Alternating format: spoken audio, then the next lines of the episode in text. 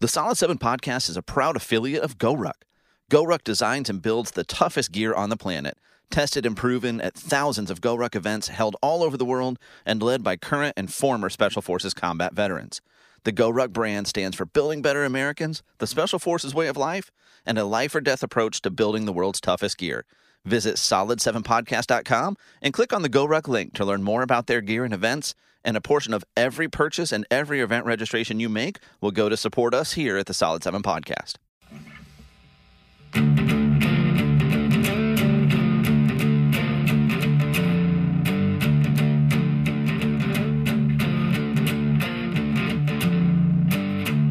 Well, hello, world, and welcome back to a Solid 7 podcast, a better than average podcast, if I do say so myself. And of course, I do. This is your host, Cale, and back with me this week. You know him, you love him, one of our podcast regulars, Mr. Jason Shory. Welcome back to the show, sir. Hello, everybody. Thank you for having me again. Not without its trials and tribulations getting back to this point. Thanks to Riverside once again, but uh, thanks to the magic that is Apple and FaceTime, a technology company that actually has their crap together. Uh, here we sit. But I digress. I'm not going to let Riverside and their garbage product eat up any more of uh, my podcast time. So there's that. Yeah, there's a lot of good stuff that we get to talk about tonight, man. Good Lord. Well, uh, not without getting some podcast business out of the way. We are, of course, as always, fueled by Jocko Go here on the Solid 7 podcast. Oh, that's nice. Right there. I'm going with uh, the OG mango here today. Cheers, sir.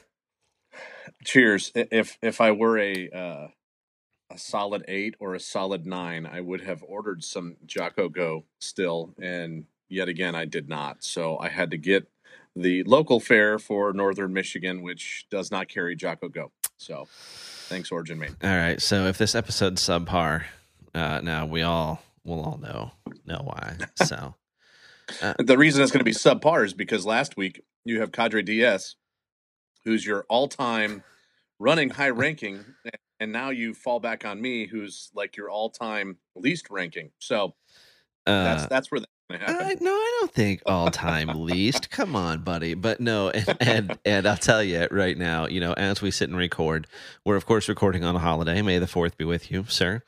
Um, Absolutely. But uh, And with you always. so we're actually just a few days. We're recording. We're just a few days into uh, the episode with uh, with Dan Skidmore, Cadre DS, uh, being live, and that episode is just on fire. Um, just I mean, it, it's just it's been it's been a good couple of weeks for the podcast. So if you if you're new here, uh, welcome and thank you. Uh, I know some of you are. Uh, I've seen. Um, follows and subscriptions just across the board on podcast apps and social media uh, rising for the past few weeks here and uh, just lots and lots of people enjoying uh, the last episode and seeing that trick trickle over to some other episodes has been uh, cool so welcome I-, I will say if you're here because of Go Ruck or Sandlot Jacks, if we met out there, or or that's how you found the podcast, uh, it's the last few have been some some rucking heavy episodes. Um, and no apologies for that. Big Go Ruck fan, big fan of rucking. Get out, get active, um, be healthy. Uh, but this one, not so much. So if that's why you've been around, that's cool. Stick around. There's always going to be more of that stuff. Uh, but today, just just sit back and relax. Uh, we'll still entertain you. Uh, maybe you'll learn something new. Uh, maybe we'll just make you angry. I don't know, but it'll be fun. it'll be fun, one way or the other for sure. So You, you know, that's one of the things I, I really do love about this podcast, as uh, in comparisons to several others that are out there, and there are several that have kind of gotten along this same shtick, where it's uh, where it's friends just kind of talking, even uh, regardless of what it is, whether it be Go Ruck or whether it be Colorado craft beef or whatever the case may be. It's it's just good, solid time where people are hanging out, and I feel like whether people know you personally uh, or know your guests personally. I feel like it's one of those things where those people could sit back listening to it and argue with it when they're driving down the road uh, and almost have a conversation with it, which is just, I don't know. I think that was kind of the purpose behind it is that that thought process of uh, sitting down to lunch and, and, and just having a conversation uh, with friends or whatever, and it definitely still has that feel, and I, I love it. That's one of the reasons I love this podcast so much. Ah, well, I mean, we're a good hang, man. I I don't, I don't, I make no bones about it. So, eh, you know, I had the thought today too. uh, Well, I today here recently over the last couple days as I'm working on some bookings because um, we've we've made some big connections. There's some big things um, in the works, some exciting things, some really exciting guests uh, that I'm I'm working on. Uh, you know, kind of nailing down some dates with here for the podcast and um, it's cool it's exciting it's stuff i've been working towards it's awesome um, but i don't i just don't foresee a point where i won't still have the stable of regulars cycling through um, you know and it's just that there, there's nothing magical per se about like you know famous people or you know just whatever that makes there ta- takes more interesting. Certainly, there's subject matter experts and stuff like that. But I mean, just there's people. Hopefully, I I mean, this is true in my life, is which is what I, I try to bring to the podcast, and hopefully, it's true for the listeners. And if not, maybe that's why you're here. But like, there's people in my everyday life that are intelligent and funny and have great takes on things and different viewpoints. And I'm like, that's not really any different, you know, like Joe Blow, like Hollywood actor. w- Would I ta- like? Do I want Chris Pratt on the podcast? Absolutely. Open door, Mr. Pratt. Um, but uh, you know, I, I just think kind of seeking out those guests and stuff exclusively. Uh, you know, I don't know that it's uh, it might bring you more eyes and ears, but I don't know that the end product is any better than bringing on an unknown who has an interesting story or a quirky personality or or you know whatever. So I, I don't disagree. Uh, I'm But- right there with you. I digress. Now I am I am excited about all of the new listeners that might be finding us.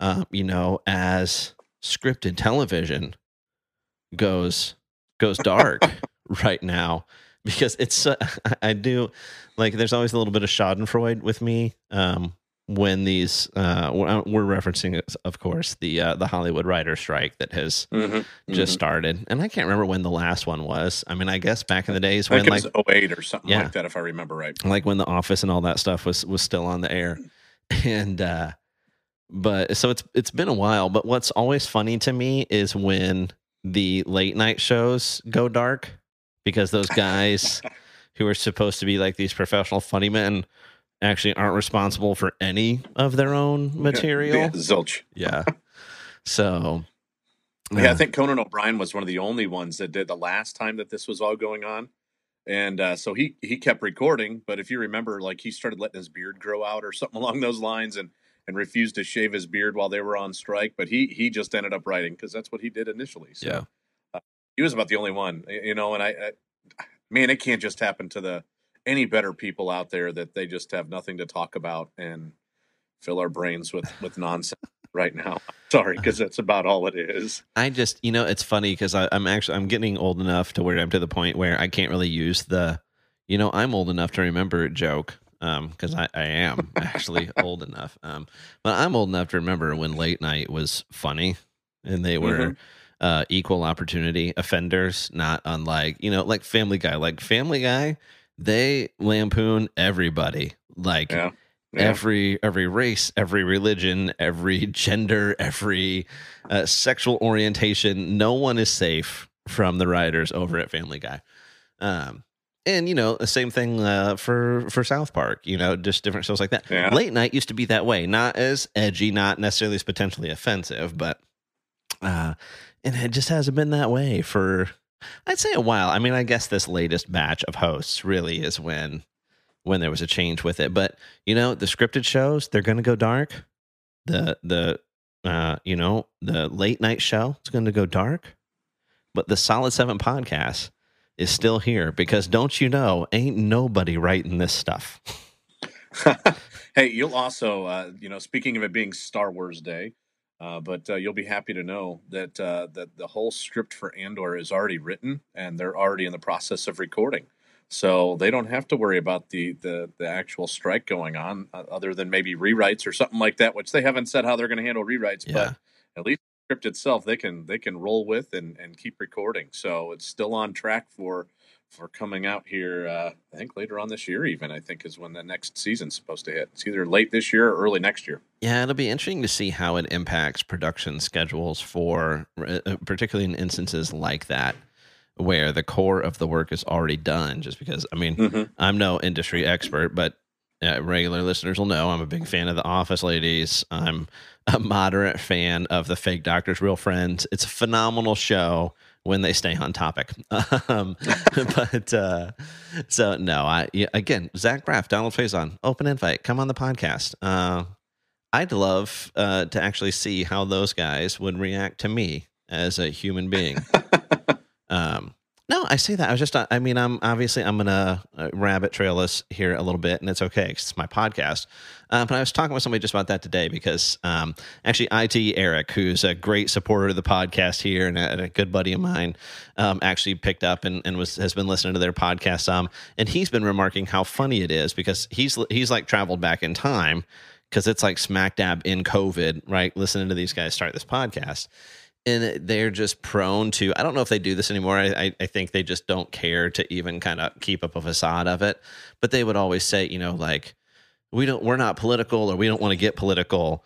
And it was always you know the saying is uh, nothing before the butt matters. So anytime they would say that you knew something political was coming.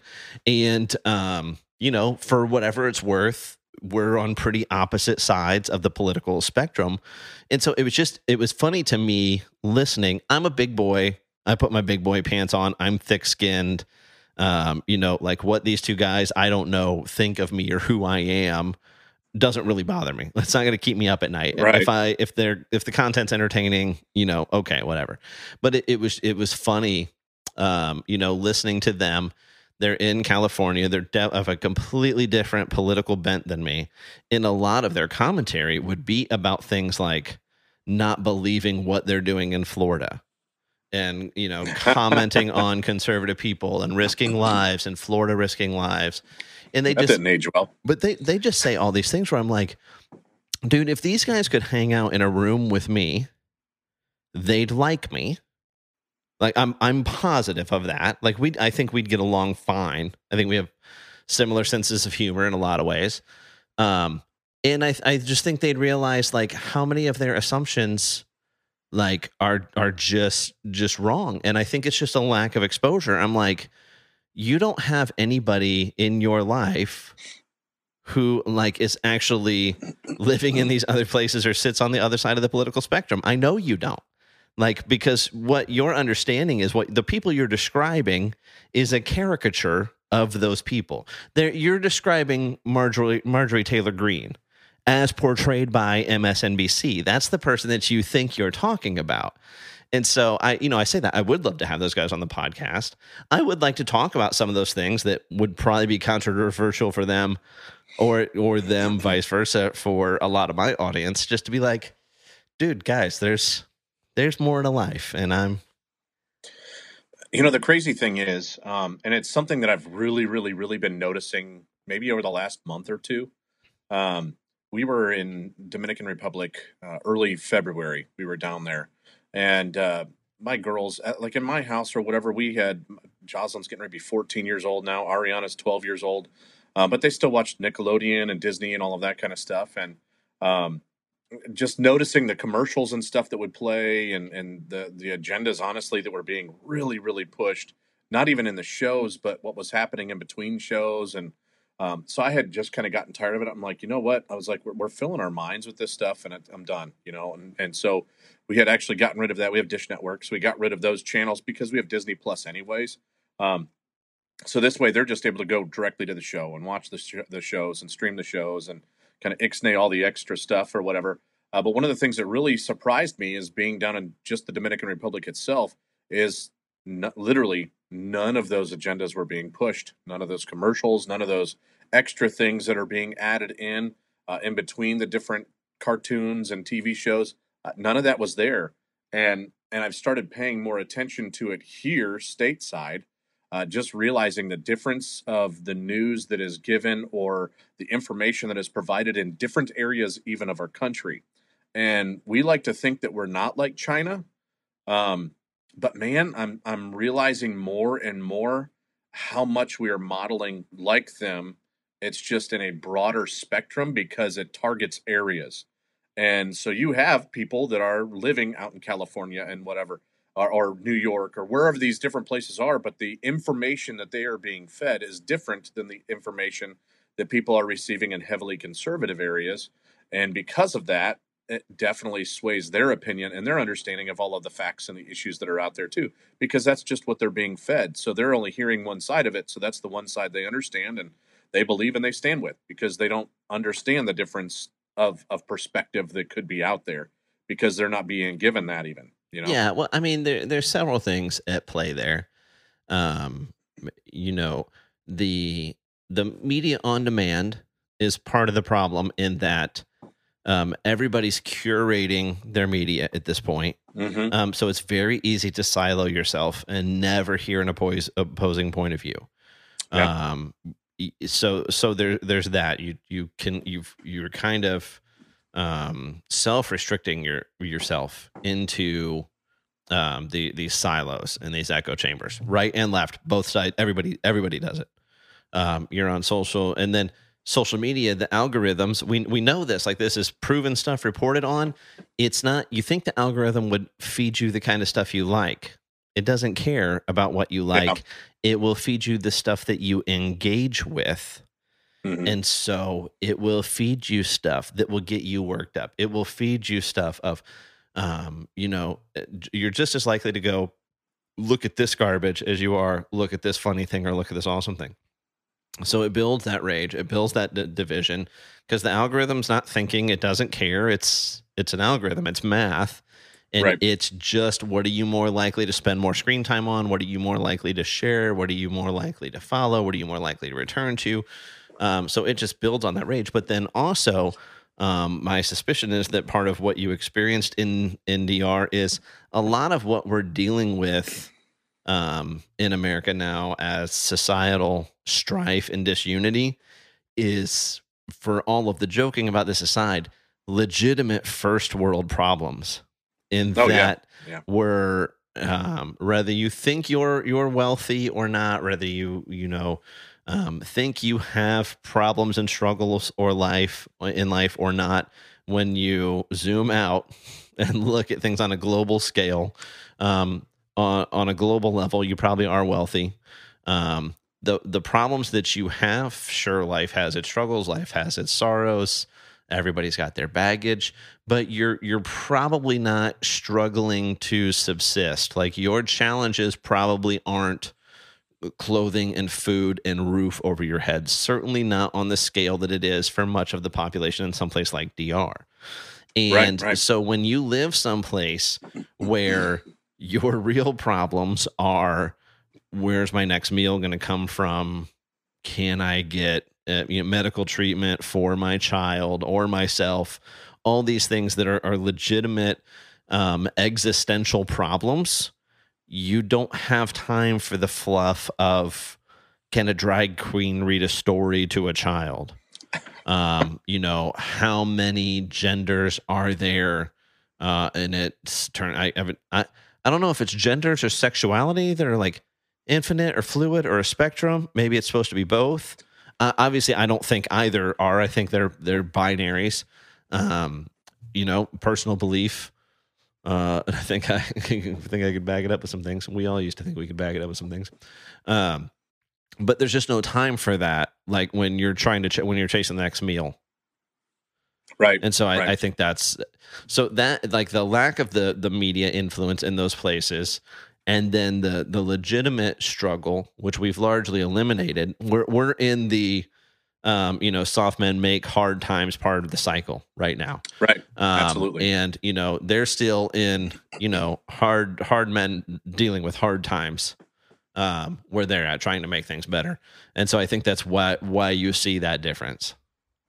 Yeah, that's that's very true. I mean, that and when uh, you don't do, when you don't we, we you look you look here where we live you know what i mean we could all find areas that we know are uh, definitely much much lower income than where we would be living um, or where we experience like we could go find those places and, and honestly we tend to uh, stay away from those places because of fears or whatever the case may be right Um, but we could all find them. We know where they're at, but they're also a lot smaller. Whereas, like again, kind of going back to Dominican Republic, we're staying at this resort. You know, we didn't pay for it. It was awesome. We actually had someone uh, fund the trip for us, and it, man, it was an amazing time going out there and, and doing that. But um, but being there, you're like you're in the resort. It's beautiful. It's amazing. It's spectacular. But literally, all it takes is going a block outside of that resort, and and you realize where you're at. You know, there's literally mountains of trash.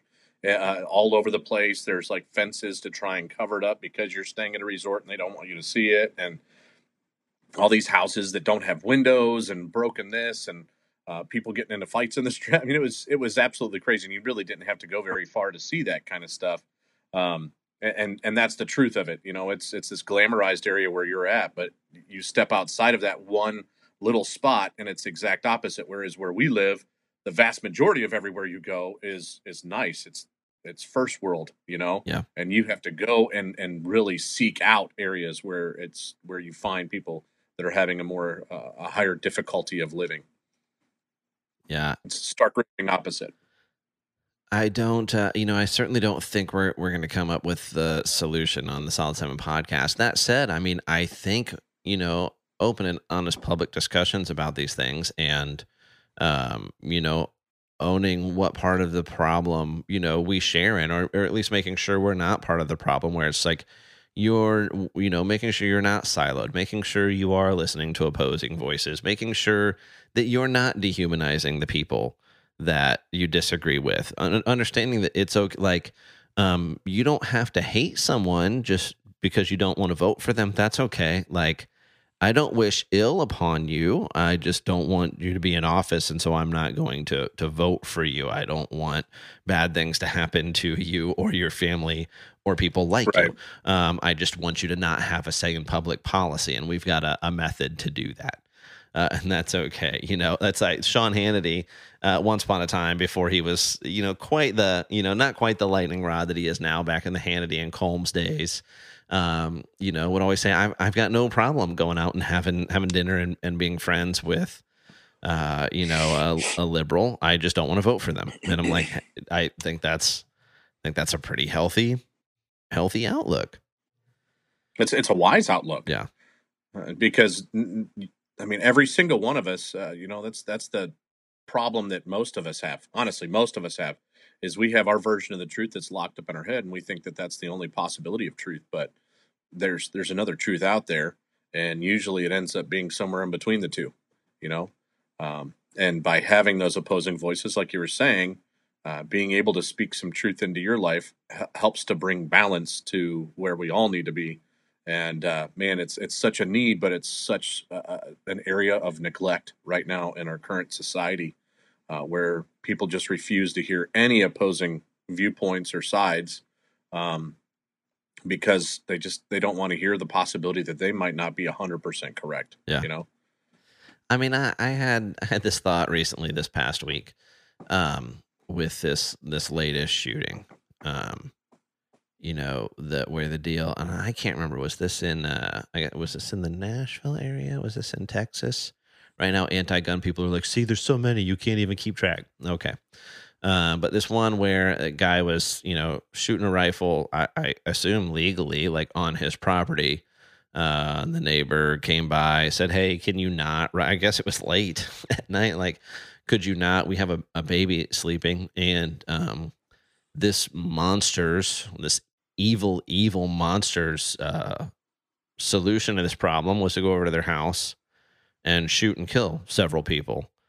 Uh, children included. And then he's he's been on on the run, and I, I think they finally uh, caught him just now. I, I know uh, that was the Texas, yeah, yeah. I know. Uh, you know the Border Patrol's BORTAC uh, unit helped helped capture him.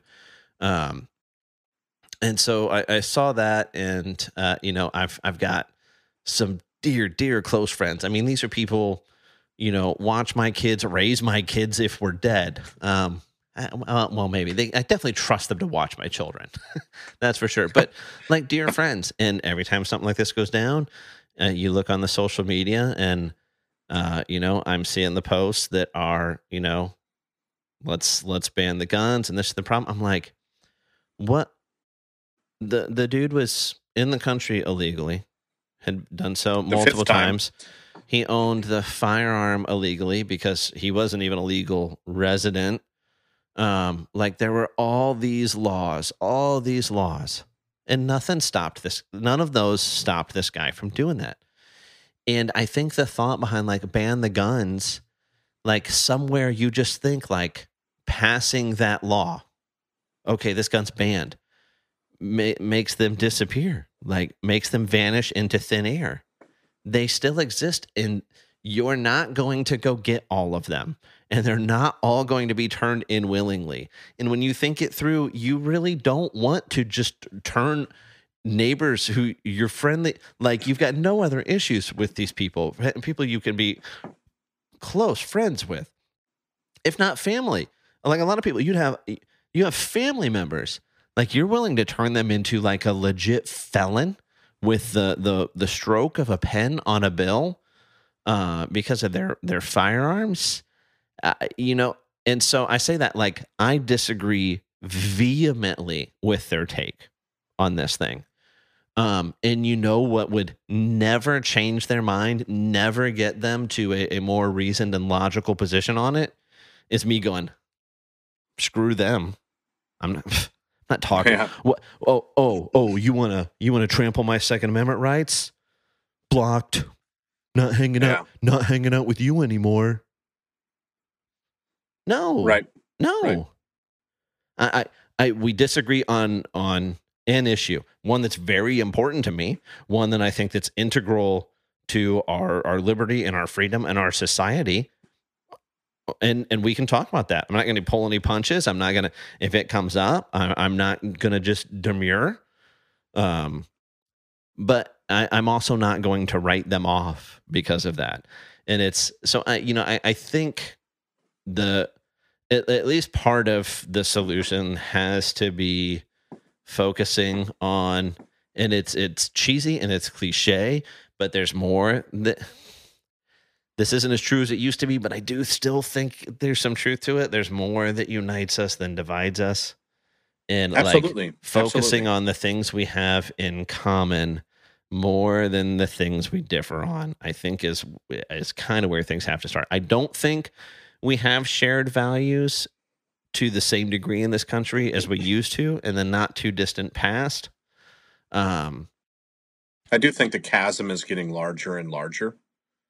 Uh, but between those, the, like, I mean, I know, I know, there's the potential for having uh, more than a two-party system, right? But uh, as far as the country grow goes and, and grows, uh, there's there's really two genuine opposing values, and that chasm seems to be getting further and further. At one point, you had more people that were more middle ground on on many issues uh, of what was going on, and at this point, that middle ground is almost disappearing to the point where you only have uh, one or the other choice to to fall back on, uh, which is really disappointing. Um, and that's you know kind of goes back to like what we were saying with with with guns and and helping people understand and the refusal of refusal of hearing. Um, because I mean, it, it goes no further than explaining drugs have been illegal for how many years, and yet they still come into this country. They're still used on a regular basis. There's still all kinds of, and this is not not marijuana, and not no, this is cocaine, crack, fentanyl, all this stuff that's getting laced. People are dying from heroin. All this stuff that people are dying from that's that's getting either manufactured illegally or brought into the country, which is the biggest way that the product is even being brought in at this point illegally and and it's been illegal for how many years yet it's still happening Yeah. and even if they ban every gun every gun shop shuts down every even if they take every single person's gun from them it's still going to find a way into the country and it's going to find the way into people's hands that are doing it illegally that's the problem Yeah. Well, and you know, I, I think we've got to start to find the nuance in this. Um, I think you've got to differentiate between, um, you know, like the run of the mill person on the street that you disagree with, and and the people, uh, you know, thousands of miles away from most of us in Washington D.C. Um, you know, trying to play lords and ladies and and move their little pawns around. Um, I I do think there is an an aspect of um you know certain um oh, what's the word I'm looking for here? I, just political belief systems that do that do want to disarm the populace because they believe in more government, they believe in more totalitarian control, and an armed populace can't be controlled. Um, you you look throughout the history of totalitarian regimes, and one of the first steps, always, always, always, is to disarm the the people, and that's that's not a coincidence. But I don't think, for instance, my friend who was posting this past week, when are we going to do something? When are we going to take these guns away? When are, where, when are we going to, whatever? They're not looking for totalitarian control. The driving force behind that is I'm so sick of seeing this loss of life. I want this loss of Right. life to stop. Guess what?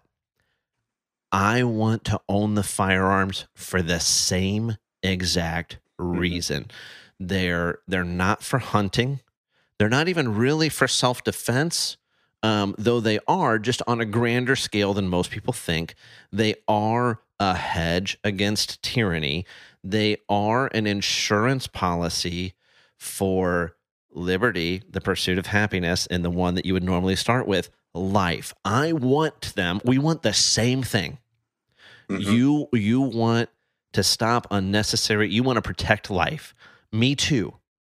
We're just coming Yep. at it from different directions. But let's Yeah. recognize that the driving factor, the desire is the same. That's where we find the in common.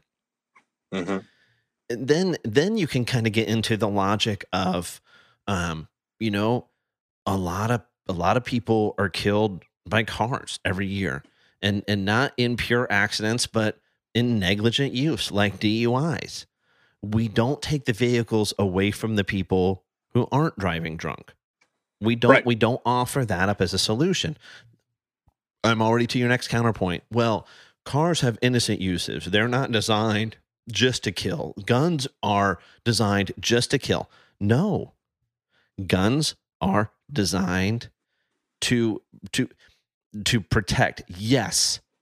Put into use they they cause harm, but that harm can be done um, they cause physical injury put to effective use. Um, but being put to that physical use isn't always a bad thing. Right. Um, it can be done to to take life in in a, in a bad way, in an illegal way, in a harmful way, but it can also be used to defend life. So that that its only designed purpose ultimately is to cause physical harm, and of course, plenty of the uses cause no physical harm. Um, doesn't mean that any use of it is a bad thing, is an immoral thing, or is a negative thing. And taking away the firearms from the law abiding populace doesn't save a single life. And you can't do it anyways. You're you can't get all of them. It's there's too many out there. You don't know how many they are there are. You don't know who has them. You don't know where they are. You can't get all the guns. You can't make them disappear. You you can't. It's impossible. We've right. got it, great. If you could wave a magic wand and make all of them disappear, would that make things better? Uh, maybe, maybe not. But it's just not a possibility that's on the table. Right. Yeah. It'll always find a way. It's kind of like Jurassic Park. It'll always find a way. and uh, people are like, "Oh, well, look what they've done in Australia. Look what they've done in Canada." Well, a they still don't have all the guns, and b they've got a population smaller than many American states with far less firearms. It, it's not it's not the same. Yeah. and they also don't have a constitution protecting it as a right. So Yeah. there's you just you just have to navigate those things, and so I, I mean I don't need to pigeonhole on this one topic. It was just uh, because this situation, the scenario is broader than that. Um, it's just something that was fresh from seeing those posts from a friend this week, being like, Well, current. I'm like, ah, I, you like I see that, and I'm like, ah, I wish I wish you weren't. I wish you weren't posting that. I, what I also didn't do was like post some snarky response, uh, or you know chime in there because that's never changing hearts and minds. But Mm-mm. will it come up some point while they're hanging out with us and our kids, or we're hanging out there? Yeah, and will that be my opportunity to inject, um, you know, some alternative to to provide some perspective to to say I you know I get where you're coming from. Have you thought about this though? Have you looked at it this way? Side note, you've been around my firearms many, many, many, many times and you had no idea and they didn't harm you and neither did I. Right. Everybody made it out alive. Yeah. Yeah. And it's and it's that again, that willingness to be able to talk and understand that that none of us have 100% of the truth working in our lives. That's just the truth. Um, none of us do. None of us are perfect. There's there's no perfect people out there. And and when we start recognizing ourselves as being fallible as well, um, man, it, it should at least humble us to the point of listening. And right now, that's just not happening very often, and it sucks.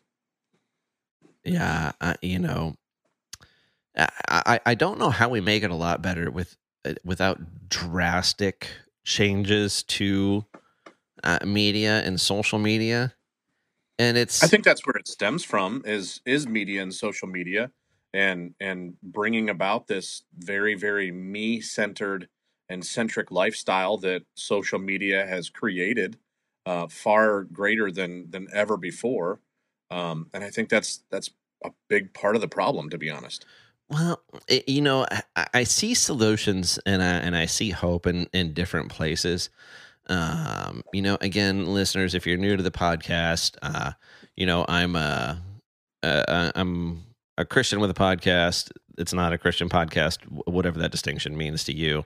Um, you know, Jason's a, a, pastor. That's how he uh, he earns his money, and uh, you know, and it's just I, don't know. We don't get into it here. We don't get too dogmatic, but we're also not shy about it. But it's like, you know, I'm not going to sit here and say, uh, like, to, if, if I was going to sit here and just be, you know, whatever, th- these are these are spiritual issues with, with spiritual solutions.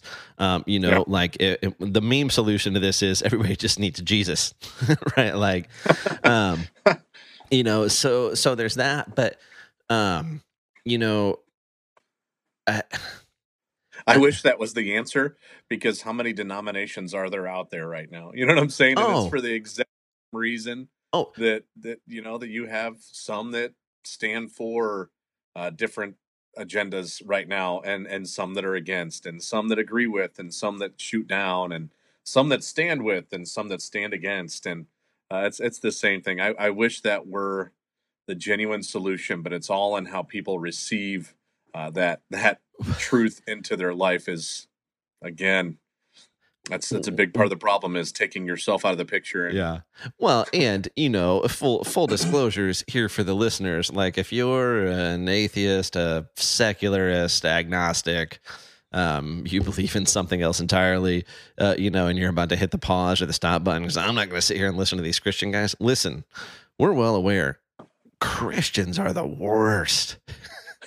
um, and in that, I mean, and I mean that as a true statement because um, we're part of the broader set of um, what's commonly referred to as humanity, and humanity mm-hmm. is the worst. And uh, identifying as a as a Christian um, just doesn't uh, preclude you from that at all times. it um, does not. So, uh, well aware that. Um, Uh, you know, I, I saw some uh, something along the lines of the day of like, you know, if you eat a bad steak, you don't blame the cow, right? When people are like, right. uh, you know, uh, I hate church or I hate God. No, people were just crappy to you because we're crappy. That's why we think people. That's why people need a savior because we suck. Um, yeah. So don't don't blame the cow. Um, but anyways i digress so you know that aside where i, I think there are you know spiritual issues at play here and there are solutions to be had there um, but beyond that you start to see some hope in that um, you know i think gen z god bless them uh, i got plenty of issues with you gen z but like i think they're starting to kind of see what this whole narcissistic social media, like everybody's their own Truman Show is doing to them. I, I, I just say like I've, I read an article this week. I should have tagged it. Don't remember where it was. Just about this growing percentage of Gen Z that's like snagging like dumb phones. Like they can text and they can call and that's it. There's no web browser. There's there's there's a camera, maybe, uh, but just kind of disconnecting in that way. Even if they have other devices that are connected, so I'm like, oh, there's a there's a glimmer of hope there. Yeah, th- there is. Unfortunately, there's it's maybe it's just just now starting.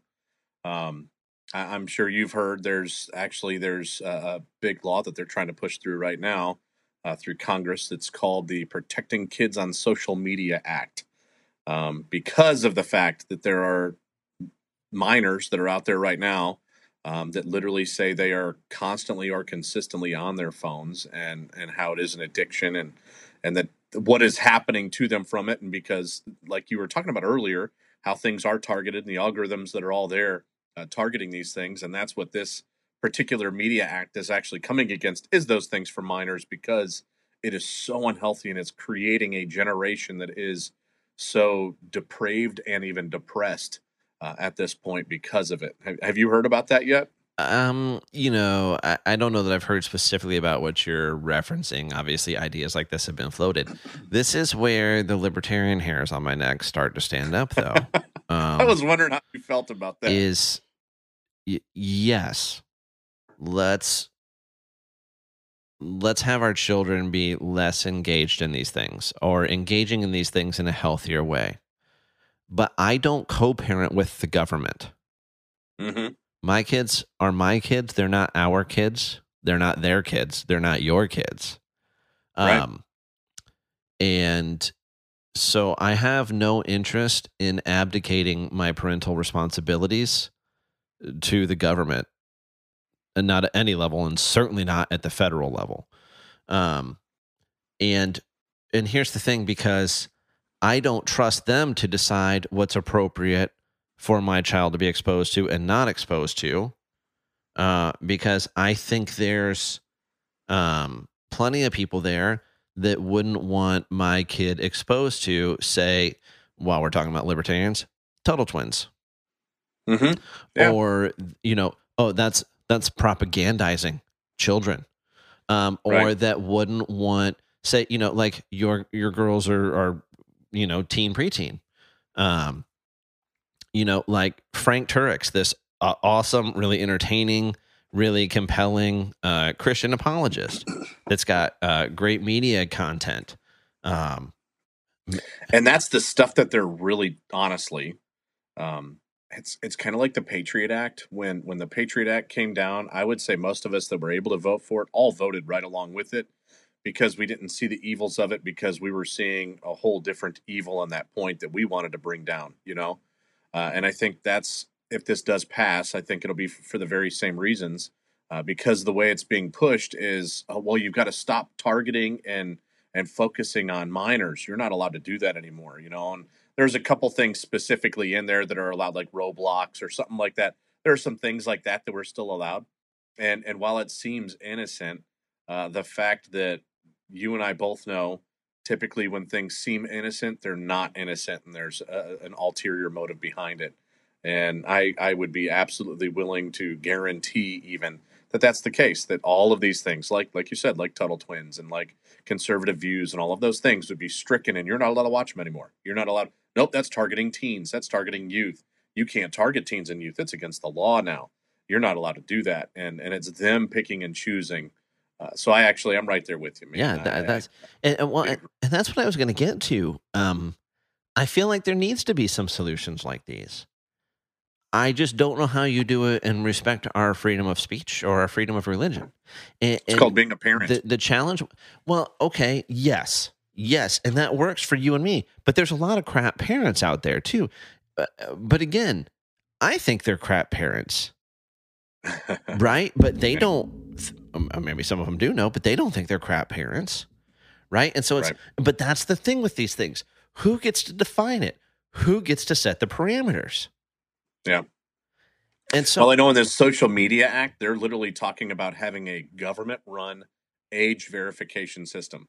Like this is like, man, they are, it, you know, it, it leaves the caveat to if the if the platform or whatever wants to do it, they can but the plan is to have the government do so. Like that is the initial process is they are going to have a government run age verification system that uses IDs to verify ages and uh, literally there's there's even states right now I think Utah was the most recent one that actually put a curfew in place uh, for for underage or minors being online to where if they are logged in at 10:30 I think is literally I think that was the deadline where they're cut off from social media somehow some way I don't know how they're doing it but um, but that was a law that was just passed recently or whatever and, and that's that's kind of the thought behind this Yeah. is um, government overreach which i'm not a big fan of but also on the other side of that is there is an ulterior motive that is there and i don't think that necessarily a lot of the politicians even realize it is going the direction it is uh, but of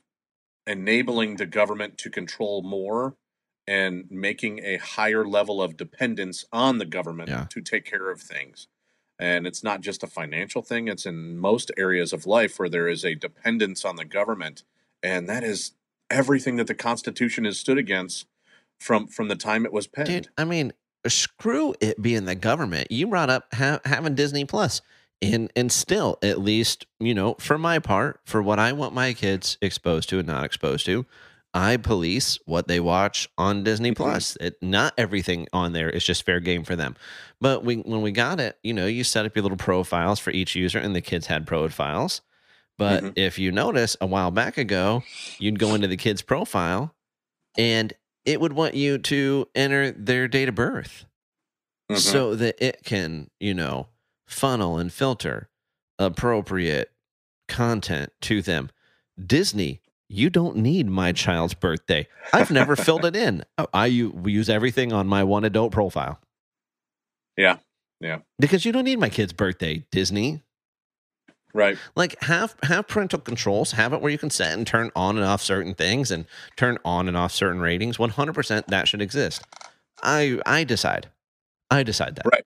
Not you. And it, it, it just uh I mean now where I do find some nuance here, right, is uh, what I'm sick of, what America has to stop doing is applying our our rights and our freedoms to outside agents and entities. I'm sorry Yeah, absolutely. if you're not an American. I'm not saying let's go violate human rights. That's not at all what I'm saying. But the Constitution, if you're a foreign national or a foreign government trying to say, I don't know, buy up U.S. farmland. No, I'm sorry. Our Constitution and our constitutional rights don't apply to you. You enter our country illegally. Um, no, I'm not super concerned. I, I'm concerned about your human rights, but those the Constitution extends beyond human rights, and they don't apply to you. I'm not worried about your due process. I'm just not. Right. Bye. Go back. Get in line. Oh, it's so hard to get in. I know because it's awesome. Yeah. I know. I'm sorry. And, and it's it's always so funny to me, like the dichotomy of people who are pro open borders are also some of the most vehement about how just awful and backwards our country's been. Our whole system is racist. We've always been our, our whole system is built on racism and colonialism and oppression. Um, and but we need the open borders because everybody wants here so bad because it's you you know like you know what you know what Cuba doesn't need a strong immigration policy. they do not. You know where they're not banging down the doors? Venezuela. Just no, you know, no immigration, no illegal immigration problems there. I don't understand. Right. I don't get it. Which I know that that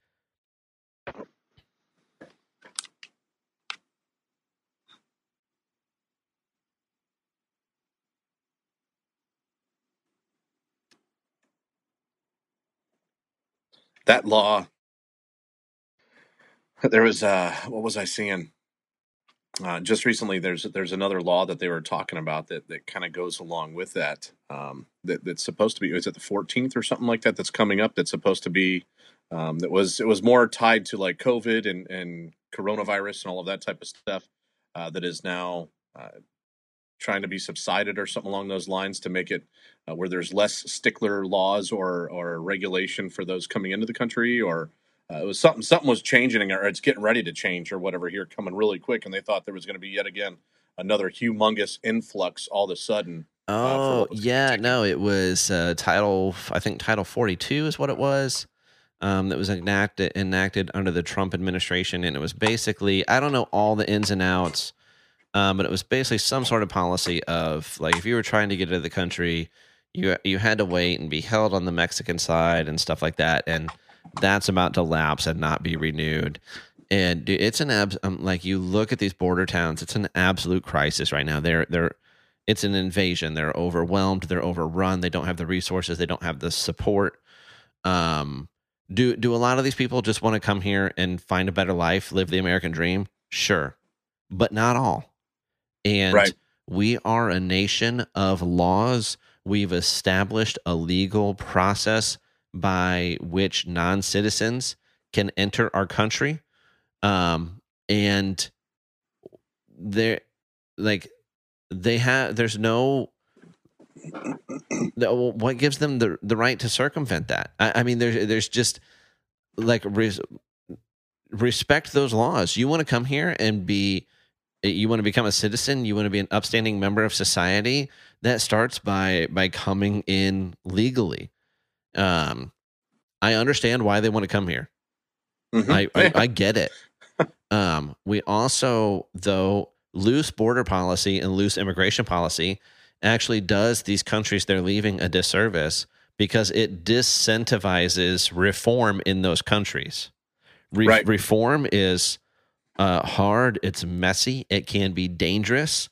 Um, and when you're weighing the scale of do I try to get into America illegally and not get caught and just live there, or fight the hard fight to make things better here, um, deuces. If I know it's high odds that I'm going to make it in and not get caught, oh, okay. Like I, I, Right. I get it. I would try to come too. I get it. Um, but there, Well, it's the path of least resistance. yeah, It's it's easier just to go somewhere that's a better way of life, which I again I get. That's why we're still here. You know, yeah. uh, it's it's the path of least resistance. It's easier just to to come somewhere that's already a lot better than where you live. But so you know, uh, uh, back backtracking some here. So, um, you know, thing things I want to see us make moves on are um, no longer allowing allowing these foreign governments, um, foreign entities, um, you know, foreign businesses that are private in name only take advantage of our our rights, take advantage of our Yeah. laws here. Um, l- let's start to crack down on those things. So when you see things like, and something like TikTok, which I do believe is insidious, which I do believe is is intentionally a tool used by external forces to degrade and weaken our society. I I I, I mean, it's just not even in question. Um, you know, and TikTok is how they they're trying to sneak in things like this protecting our kids on social media act where it's Mhm. not just about TikTok, it's wider ranging than that. So it's a Mhm. very similar game plan to what the Patriot Act, Patriot Act was. Absolutely. Um, and the Patriot Act was really well named unconstitutional garbage that has been used to absolutely trample our privacy rights as U.S. citizens. Absolutely. Hundred percent trample our, our right to privacy as law abiding U.S. citizens. Um, and But they made us.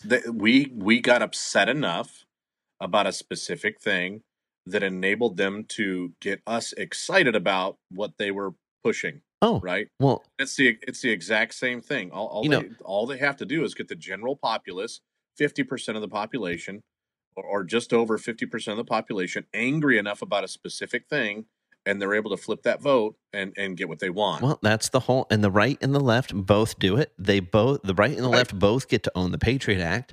Um, and it's it's the whole um, never let a tragedy go to waste. I'm gonna I'm Mhm. gonna dovetail uh, or a rabbit trail on a real quick history lesson and constitution lesson here. That is exactly why when our well not when our country was founded but when our constitution was written and enacted that is why senators were not elected by direct election. That's why the senators have a longer term of 6 years which they still do and that's why they were uh, selected by state legislatures instead of direct vote of the people.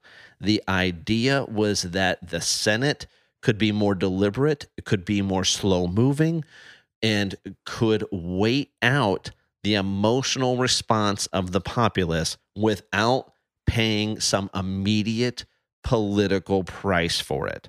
So the Right. the House every 2 years you can switch out the whole house, every last one of them. Mhm. Um, that's not the case in the Senate. And so it was just a little bit farther removed. You would elect who was in your state legislature, but then the state Right. legislature would select the senators.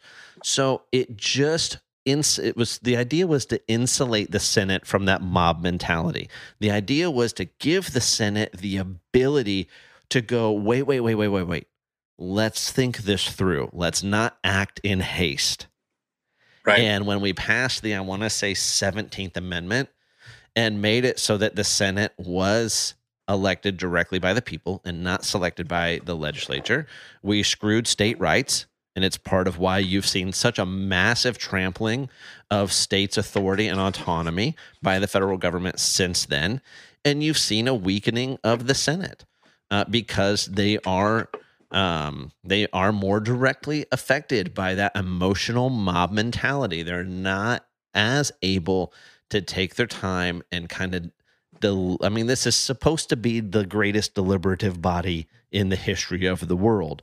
They're supposed to be able to stop and say, okay, emotions aside, let's look at this thing and let's write not just what should we do, do we even need to do anything? We never ask that Right. question anymore. What do we need to do? Right. Sometimes, almost all the time, nothing. Yeah.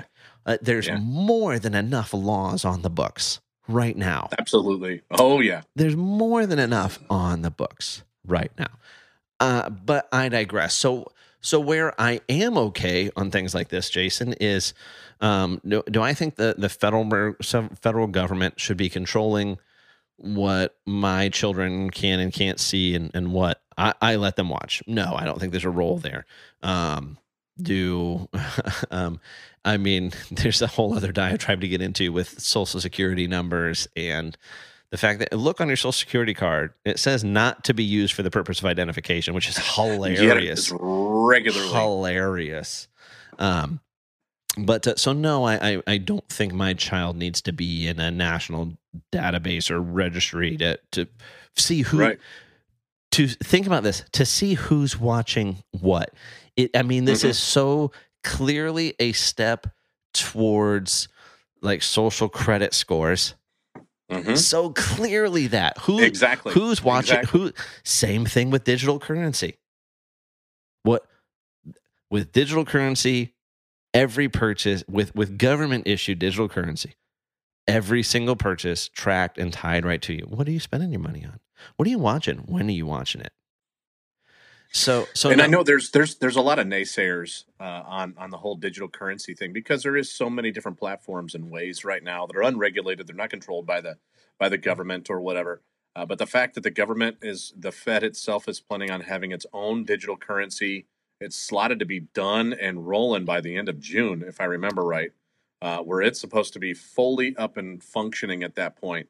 And man, I don't I don't know if people realize how scary that is Yeah. because it really does not take anything. At least right now, there's there's the hope that well, you know, at this point the the government is seizing banks too, but uh, the hope is that you'd be able to still go to your bank at any given point and pull that money out. That is that is at least the hope, even though you may not be able to use an ATM card, a debit card, or something along those lines, a credit card to pull that cash. But at least you could go physically into your bank, hopefully, and pull that cash out if you needed to. If it's if it's all digital, the government just says, no, no, we're not going to do that. look at when things started to pop off uh, in Ukraine when Russia Oh, yeah. invaded Ukraine. Um, now, again, this was on the, the private level, but it's the, it's the same prospect, the same concept. Uh, Mastercard, Discover Card, American Express. They just halted. They just stopped doing business in Russia. Which the crazy thing was is it wasn't even it wasn't even the government that got hurt through that process. It was the citizens, and they were trying to rally the citizens to to do something about it. But they were the ones that were hurt. The government Yeah. was able to do what the heck they wanted. But still. so, but just a minute. So that's these no longer that's it. these private companies just deciding all of a sudden like your card doesn't work, your account's frozen. So transfer that over to the government. Think about if you hated Donald Trump. Donald Trump was the worst president ever. He was a disgrace, an embarrassment, a criminal. He should be behind bars. You're that person. You want to give that person a kill switch on your entire bank account? exactly. you you attend um, you're one of the tens or dozens who uh, attend a Joe Biden rally and tr- Trump Trump deems that insurrection a terrorist action your accounts frozen because your money doesn't exist it's ones and zeros somewhere um Or or it flips So- to the other side. well, and- but and that, but that's what I'm saying. Like the people who are who are okay with that, let me put you in a position where you're not. Yeah. And so I'm not anti digital currency. People want to, you know, toy around with Bitcoin and Ethereum and, and all those things.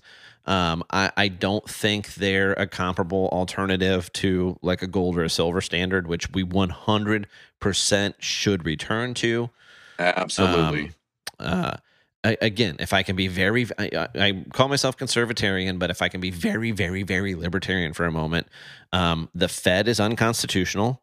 It shouldn't exist. It should be audited and abolished, Mhm. and we should be turned to a system, re, be returned to a system of real money um, that is backed by a physical commodity like gold or silver. The point being, like this inflation that we're dealing with now, and it's the tip of the iceberg, and we have not seen the worst of it, is because the Fed.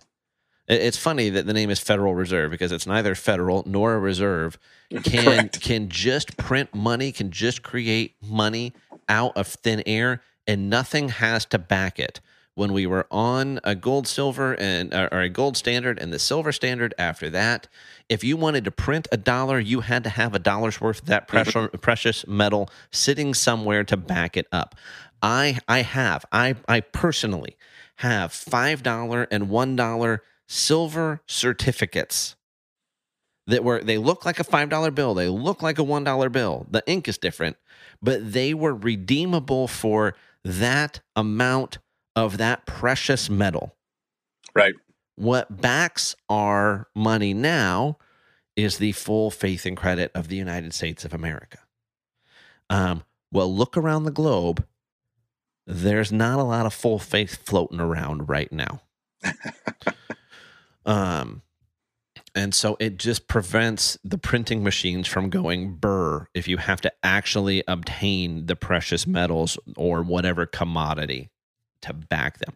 So I get the thought process behind things like Bitcoin and Ethereum. Actually, the newest episode of the Tuttle Twin Show, which just dropped this week on the Angel Network, is actually about Bitcoin. It's awesome. Buy your kids' Tuttle Twin books. Click the link on on my website. Look up Tuttle Twins. Watch their shows. They're amazing. Um, and so I'm not quite as uh, you know hype on Bitcoin uh, maybe as they are on the show. But I don't mind those things. It's when the federal government's involved. It's it's this concept Mhm. of replacing our physical money um, with um, some kind of federally issued and controlled digital currency. That I have a problem with. Right. Right. I mean, again, the, the purpose of the government having more and more control is the issue. It doesn't matter what segment of life it is, the more control they get, the the worse off we are as a, a republic. Yeah.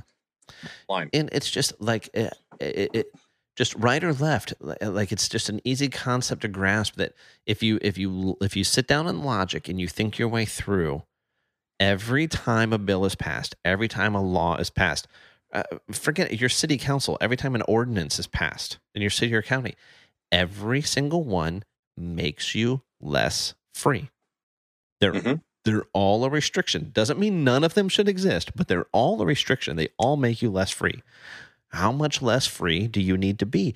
And when you're thinking when you're looking at these issues of granting some some new authority to the government at whatever level or or expanding some authority for the government at whatever level state, county, city, federal, whatever, like you always left, right, you have to stop and think, am I okay with the other side having that power and authority?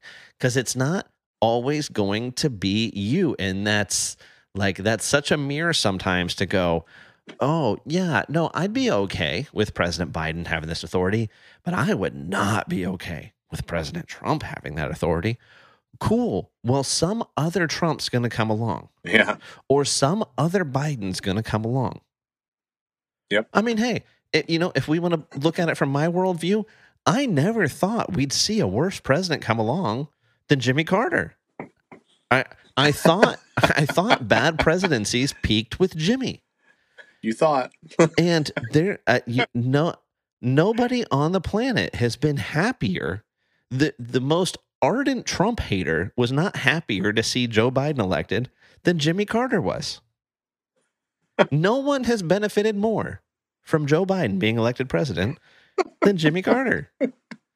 Um, and and so that's the point. And but but that's the thing. Like, if Trump is your Jimmy Carter, if Trump is your worst president ever, an abomination, uh, just whatever, there's another one coming.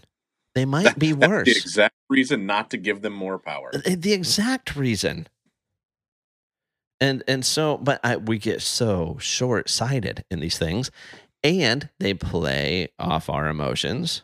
Hmm um and and so that that's where we find ourselves. Wow what oh so i still because I, want to make this thought because we keep, we keep going farther down this uh, down this trail. So going back so where i am okay um is you know like we know you can look at the data like um the the the way tiktok works like in china in mainland china is completely different from how it functions here the algorithms that are used, the information that's fed to their funneled to their youth through it, what they have access to, completely different.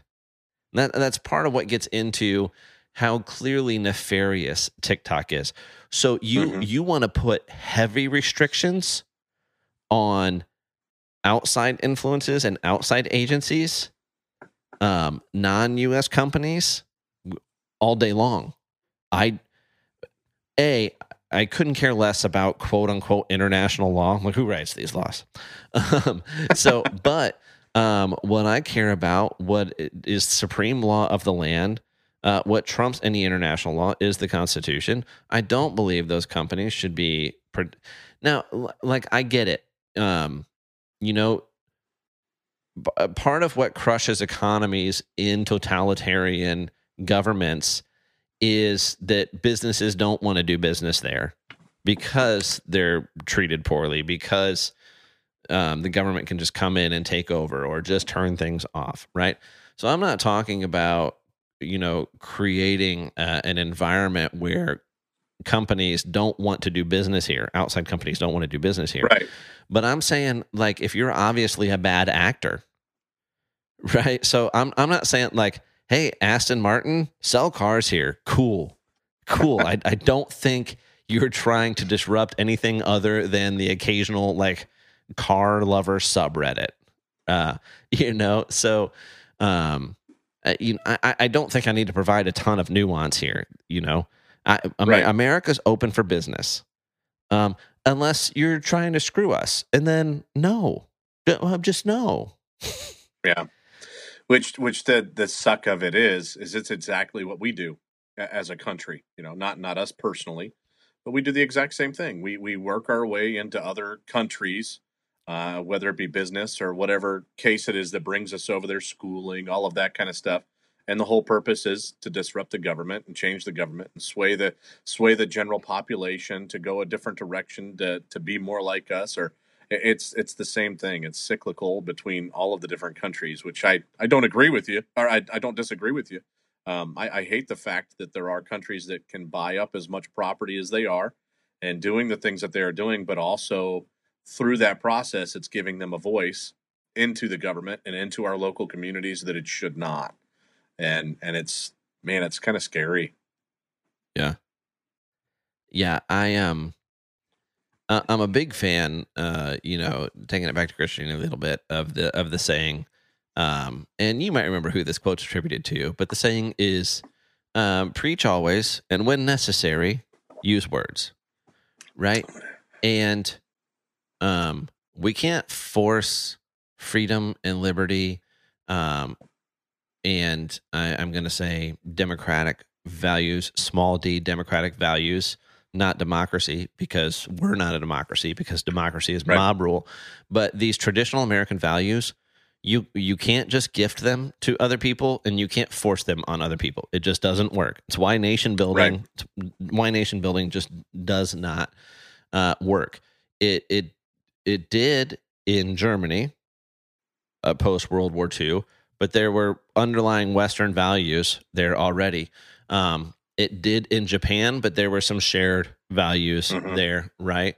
Um, but uh, it it just doesn't work. It where where those things stick is where people rise up and fight for them themselves. But what does work is being the example, being the shining city on a hill, where it's like part of what brought down the Soviet Union was just how awesome America was. Like, you go back, dude, it was awesome being a kid in America in the 80s because Oh yeah, man. everybody wanted to be America and be American. Mhm. Um, and like just the the culture, the freedom, um, the the economic possibilities. Like, let's just maximize what America does that's awesome. Like, let's Right. maximize freedom and opportunity um, and education's a whole other ball of wax because man uh, education's a lot of the the pro- underlying problem about the things we've been talking about um, and there's there's not easy fixes there too. Hashtag buy your kids tuttle twins books. Um, but uh, you know and and that worked. Like people saw that and wanted that. That was that was the whole idea behind our federal system right? Behind all these separate states was the idea was and we've actually seen this play out more recently and I've talked about this on the podcast before. The idea was that the states would be competing for the greatest level of freedom right. and we still are to some degree and you've seen that with just mass migration Yeah. between Yeah. Over the especially between over these last couple of years. over the last Few few years. Um, and you know, it it, it had it, it had been a long time since Americans had seen such a stark difference in um in like levels of personal freedom and liberty at a governmental level play out. Uh, and as soon as it was in such great relief, people voted with their feet right. uh, and, and that that was part of the idea. And as we've kind of lost states' rights and states' autonomy, you don't see that as much uh, until you have uh, something like the the epidemic. So I, I, I don't. I mean, parents for for sure. Like all I say, parents like like it's just the kids. Like we aren't all, you know, like hands up, face down, uh, in our phones. So it's you know we could all. I say that like please be listening to the podcast on your phone um, whatever. But we can all stand to be more present, and and we just like, not. I don't know if anything's ever been more ironically named than social media.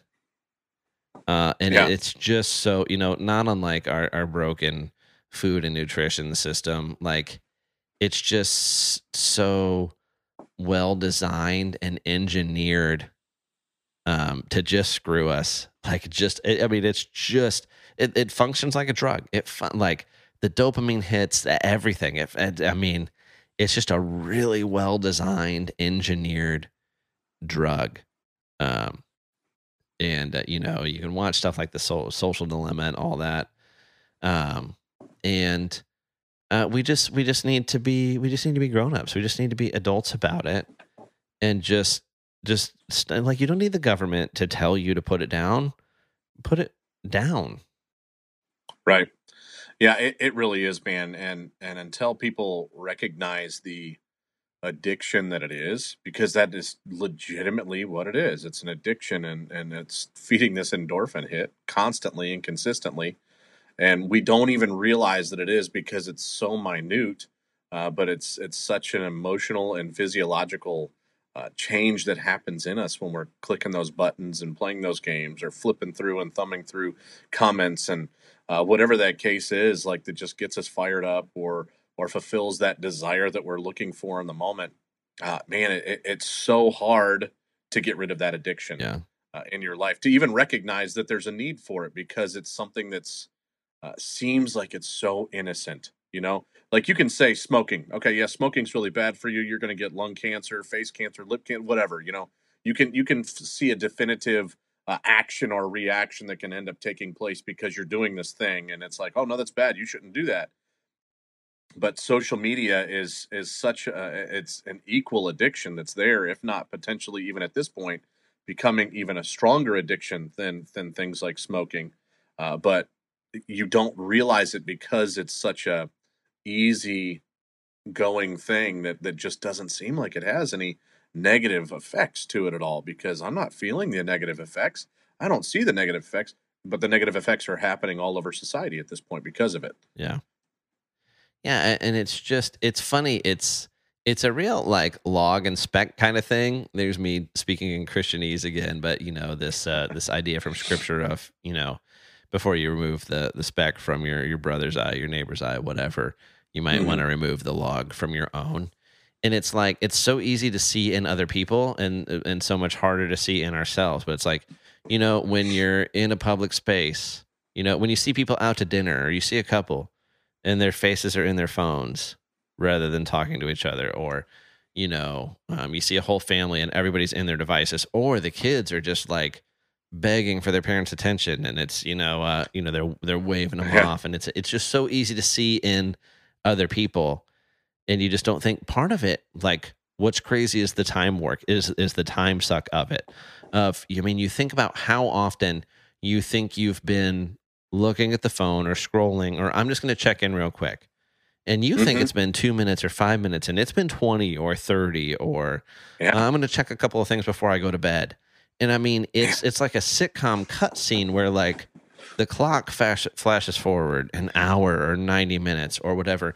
And now it's you know you you've lost sleep. Like few things are as detrimental to not getting enough to your health as not getting enough quality sleep.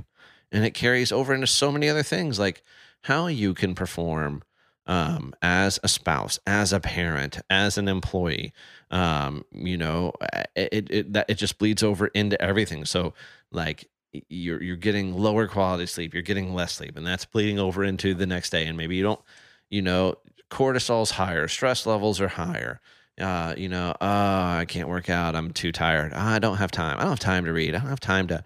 Uh, man, I, I always would have loved to play piano. I wish I could play piano. No, you don't. No, you don't. You don't wish you could play piano. If you did, you'd play piano. You gonna Right. learn. Uh, you know, it's just all. It, it just bleeds over, and so it's not like a one-stop shop. There's all kinds of factors playing into our societal ills right now. But man, it's not. It's um, I just think less social media would help with a lot of them. At the same time, like I'm going to make a graphic for this episode specifically for the purpose of putting it on social media. Social media, right? Yeah. Um, Yeah, it, it, you know, while it has its evils, it has its it has its benefits and its its good points to it too. Uh, it's again, it's man, life is about balance. Yeah. Um, our our collective old boss that you and I both had at one one point in time.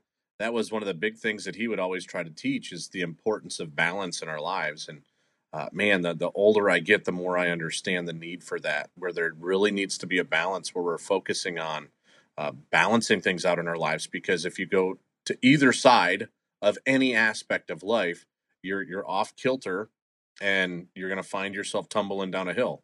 And it's it's about balancing all of those things and being in the right place. You could you could get addicted to working out and work out way too much, and it's not healthy for you. You could drink too much water, and it's not not healthy for you. But you could go the other direction too. You know, where you're not eating enough and you're ending up being anorexic, or your your body's withering away, or uh, you, you know, it just goes both sides, and it's about balancing those things, and it's different for every person. Uh, but finding that right balance is something that we all need to do uh, because, man, not only would we individually be better for it, but the world around us would be better for it too. Yeah, no, for sure. Um, you know, and we're we're we're at like I don't know, hour and twenty minute mark, and I think we've solved exactly none of this. So I, I think what we're saying is, um, use you don't stop using social media, but also use social media. I think is where we've landed, or just stick to podcasts. Just this podcast, just th- stick to this and get rid of the the rest, and you'll be fine. Be better people. be better. Uh, well, you know, and ha- let's pivot to something happy. Kevin Costner's getting divorced, and listen, I saw that. listen. That's uh, clearly, I'm joking a little. I don't. I'm not celebrating Kevin Costner's divorce. Um, that sucks. However, for fans of Yellowstone, of which there are many out there, there's been strong rumors they were going to kill off his character, the main character, John Dutton, um, that or whatever they were going to do. Yellowstone either was going to be done, uh, and they just keep on with their spin-offs, or they were going to kill off his character. There was talk of Matthew McConaughey coming in, and a lot of the rumors behind this. Um, and we we all know how I feel about celebrity gossip, but when it affects a beloved show, um, where that like Costner was just like being more and more restrictive with his availability for filming, and a lot of the rumors were that it was being driven by like his wife just didn't want him gone, like out in you know Montana filming and stuff.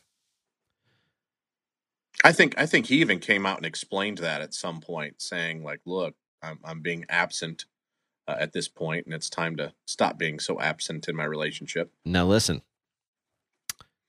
it sounds like Kevin Costner was, was trying to save his marriage, and I believe in the institution of marriage. I believe marriage vows say something, uh, mean something.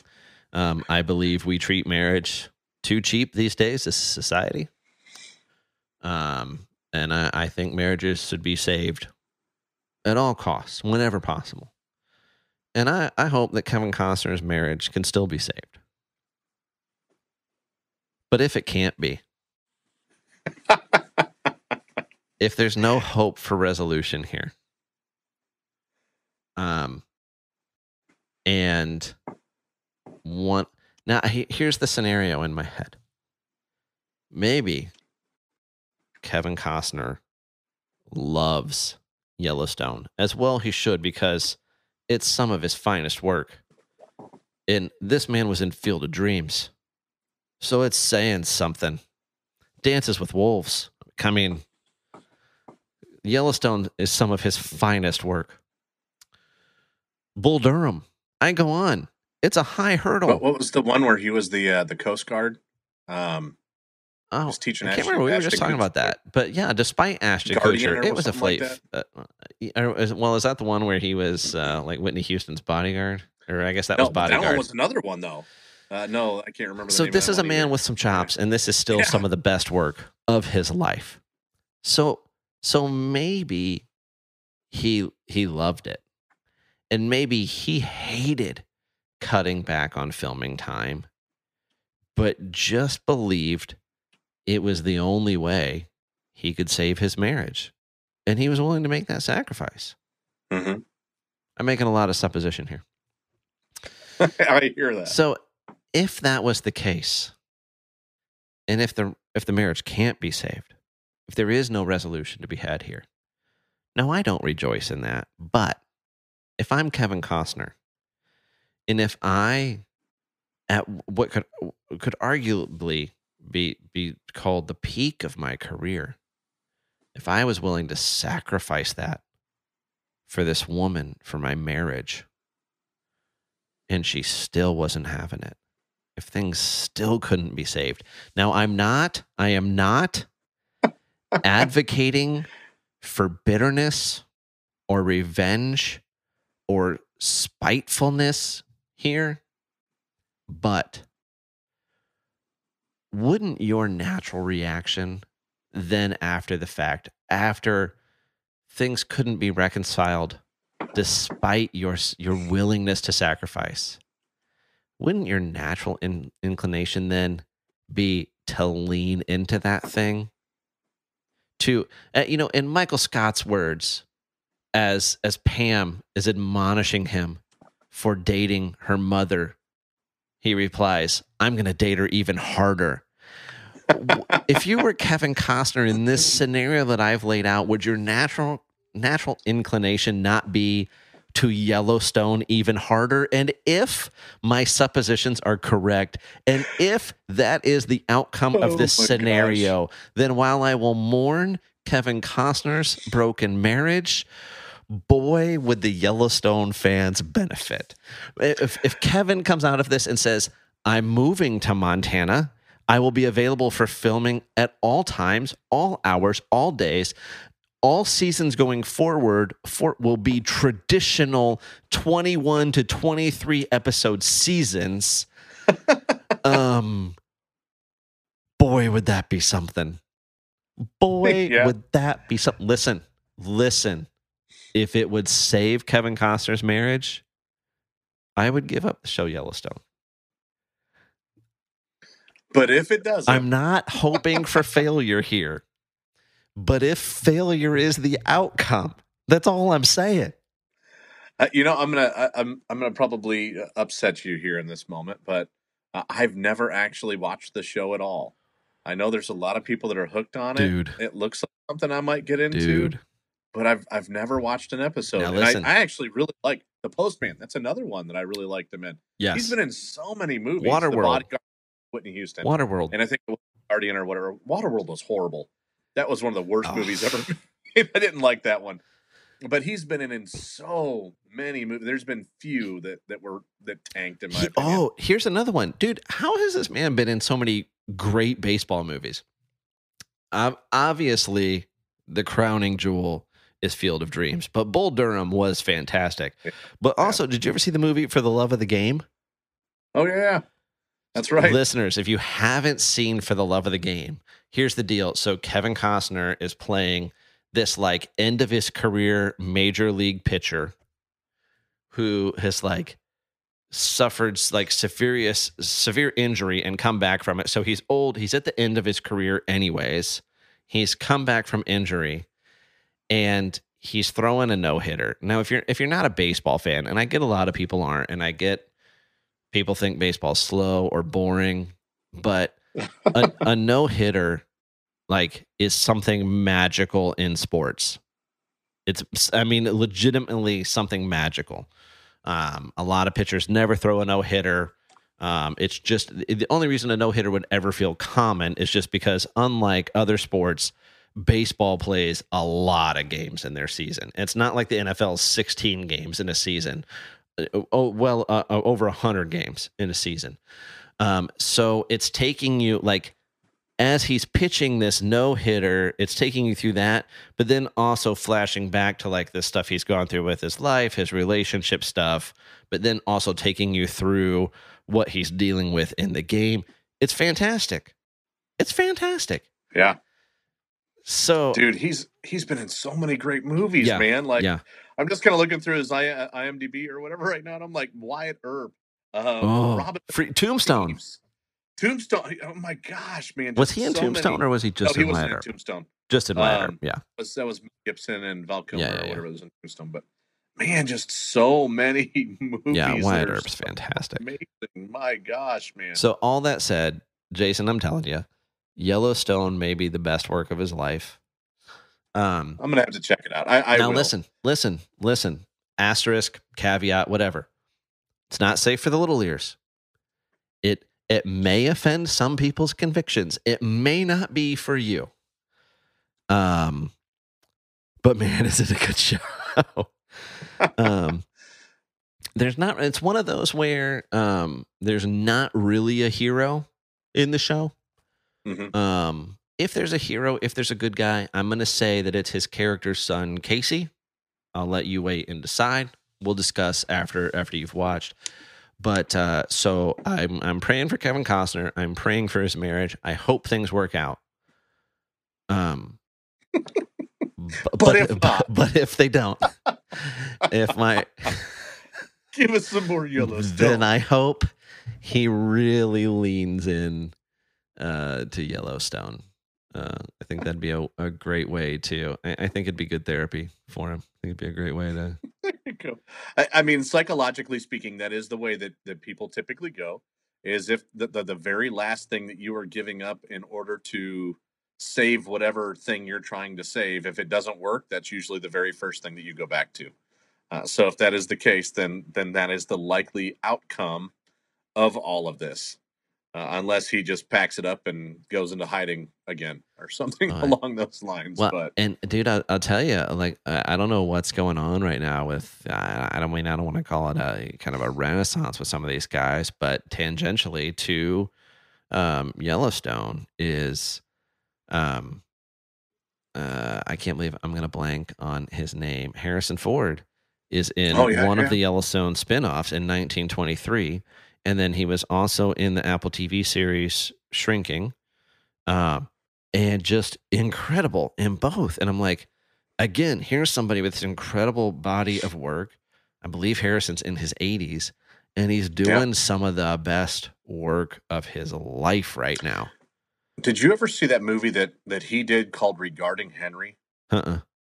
that was for me anyways probably the best movie best acting best anything that i had ever seen him in um, and it hit really close to home anyways for me uh, so he's um, he's really rich um, sorry i'll probably ruin the movie but it's been out for like 30 years uh, so he's he's crazy rich um, he goes to a store one night to go get cigarettes ends up like there's a robbery that's going on gets shot in the head loses his memory um, comes back and he's a completely different person with his with his wife and his wedding or his, his wife gets uh, their relationship gets rekindled their, their marriage gets rekindled. Come to find out dude was having affairs behind her back and all of this kind of stuff as he was trying to figure all these things out. But as he's getting nursed back to health from being shot in the head and being brain dead for a certain amount of time and just the process of him uh, kind of coming back from that was just so crazy emotional and uh, just powerful to to see those things in his life. And man, it was uh,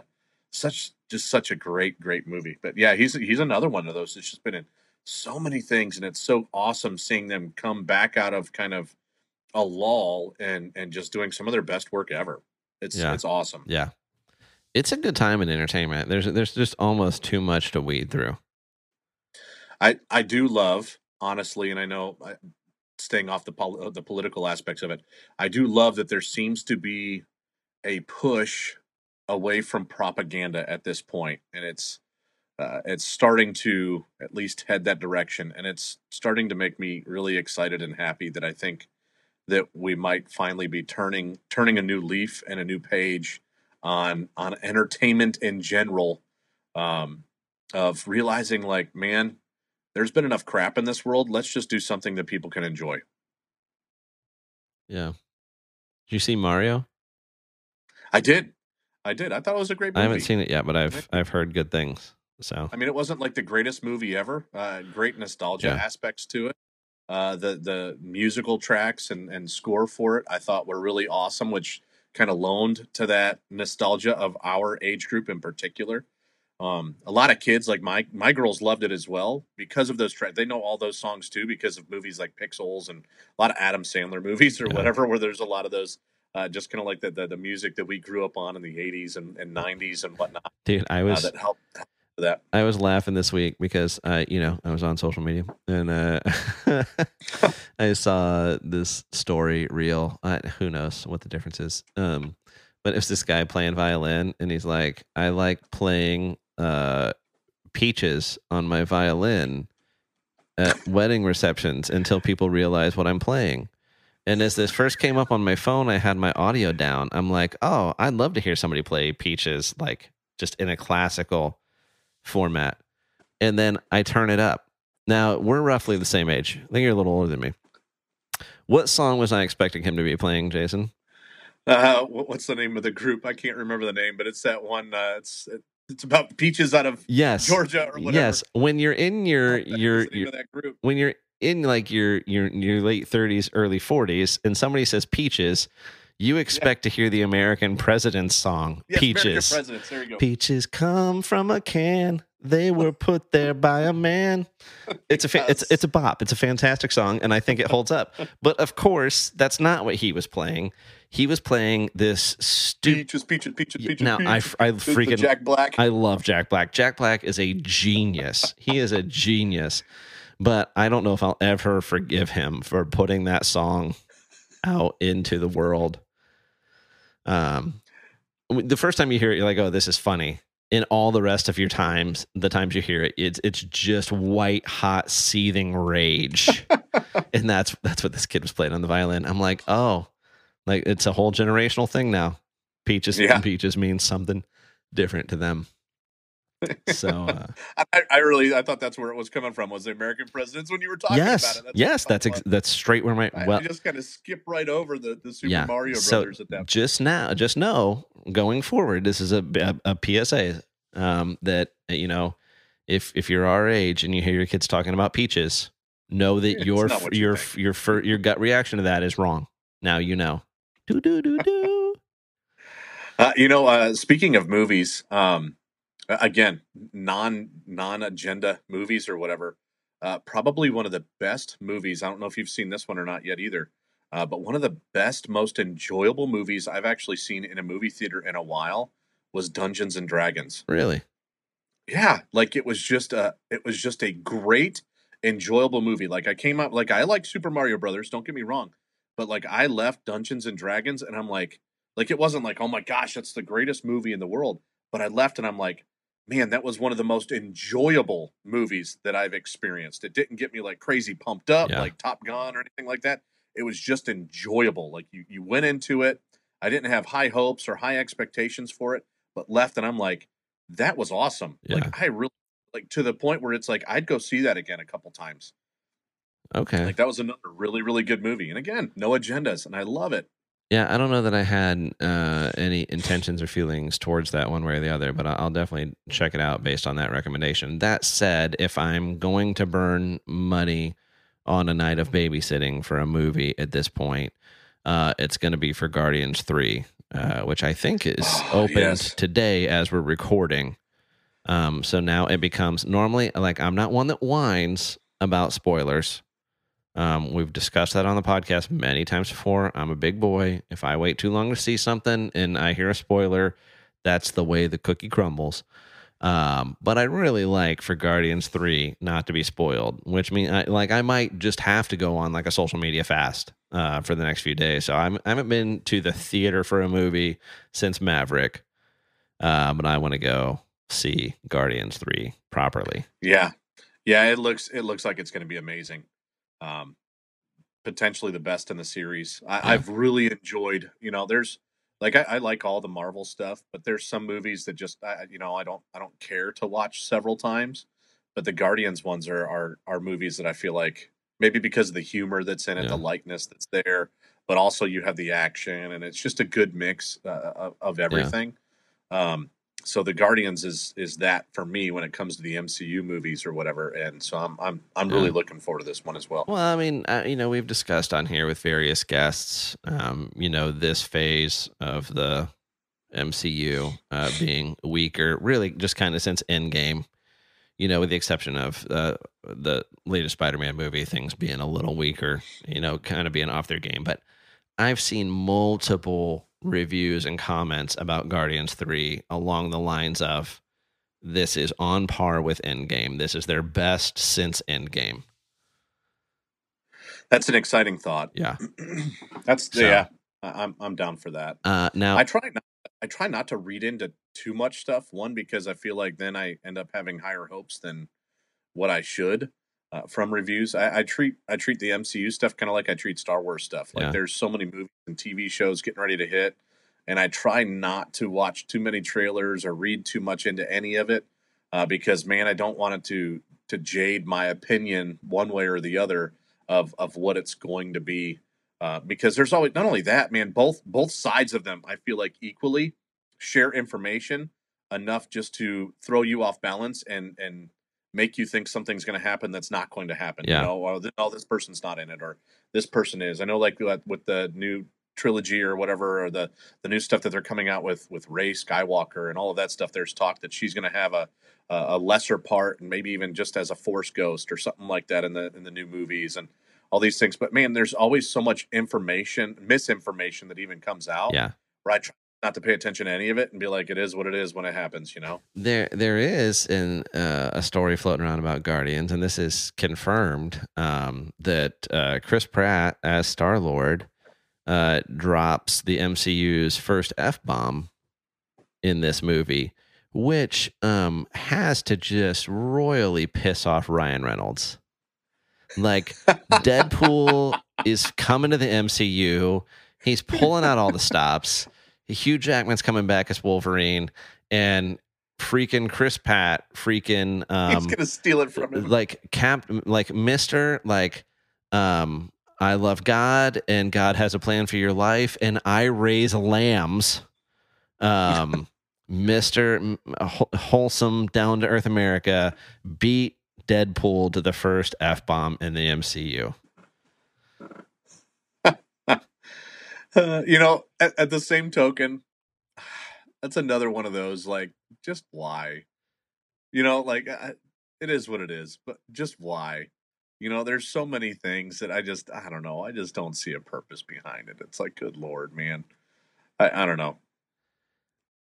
Yeah, I mean, it, it's.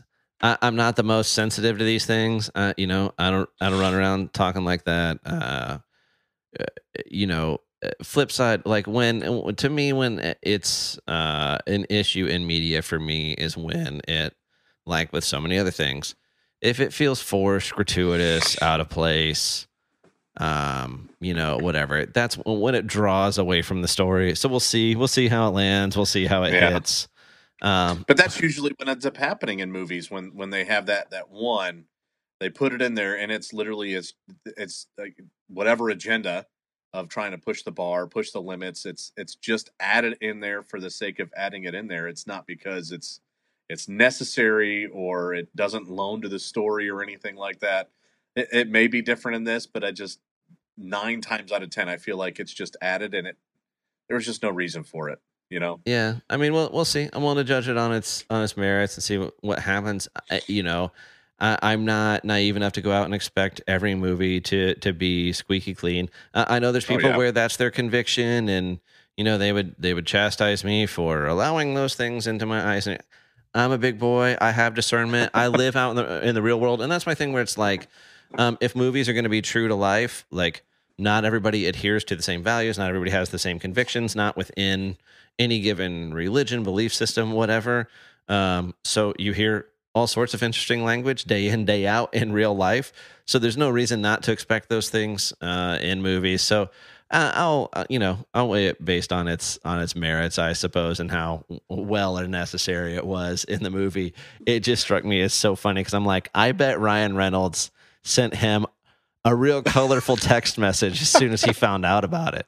So i'm like uh, you know again right or wrong wherever you fall on it i mean that's deadpool's gig man like that's Deadpool's gig. It, it is. It is, and and it is uh, that aspect of it makes it really funny. Yeah. Uh, well, well it's just always the argument it, that could happen there. Ultimately, is it really noteworthy or any kind of big deal? No, yes, only because it's the first. It's like you know the right. dude on Andor, uh, you know, who dropped Star Wars first curse words. Like you know, mm-hmm. you, you they could have always done you know gone the uh, Firefly uh, route or the you know where it's all just they're cursing all the time. It's just made up words. Yeah. so you, Battlestar Galactica yeah. the, the frick yeah. or whatever. Or frack. Yes. Frack fracking. Yeah. Uh, which is an actual cuss word these days depending on uh, you know where you live and what your political beliefs are. so it, it all it all comes around. So but uh in in real space i honest it's been such a blur with these past couple weeks of podcasts. I can't remember if I talked about this, how much I talked about this. I know I've talked about it a ton. I I, th- I know you were catching up on episodes. I know I didn't talk about Starship at all last week with Cadre DS. I, I might have talked Starship some. Episode 108 with Mike Redacted uh, coming back. Yeah, you you did talk about it on that episode, and, and I'm only honestly remembering it because I just literally either yesterday or the day before listened to that episode so I could catch up and be on track uh, for today's recording. Uh, but it was it was very brief, and it was just the fact that man, they tried and it didn't happen, and how spectacular the explosion there was. Uh, but so yeah. here here's what's funny. Elon being Elon, he's done some some Twitter spaces like himself. He he did uh, a Twitter space I think last week uh, with Tim Dodd, Everyday Astronaut, uh, kind of co-hosting that for him with him, which is was awesome. It was just like breaking down and talking about like what went right, what went wrong, because you know like SpaceX, Tesla, Twitter, like Elon kills off PR departments. They don't exist. Mm-hmm. They don't. They respond for request to comments with poop emojis, which is hilarious. um, and so Elon's like, "Why? Like, I'll just talk. I'll just talk to you." Um, and so that's what he did. And he broke down. He was open about like when there were engine failures, like they launched with the third, like there was a lot of speculation about there were three engines out like almost immediately, and this thing blew this huge crater in the ground, like this super hard.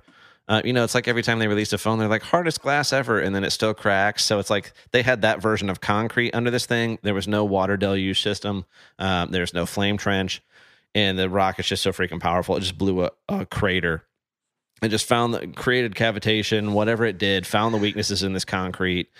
And I want to find the video. You were talking about that, how it was just there was chunks of concrete like flying and hitting vans. Oh my gosh, dude! I'll, I'll, send you a link. I, have I've got I, am working to get uh, one of the team from uh, NASA spaceflight on the podcast, and their van took a direct hit.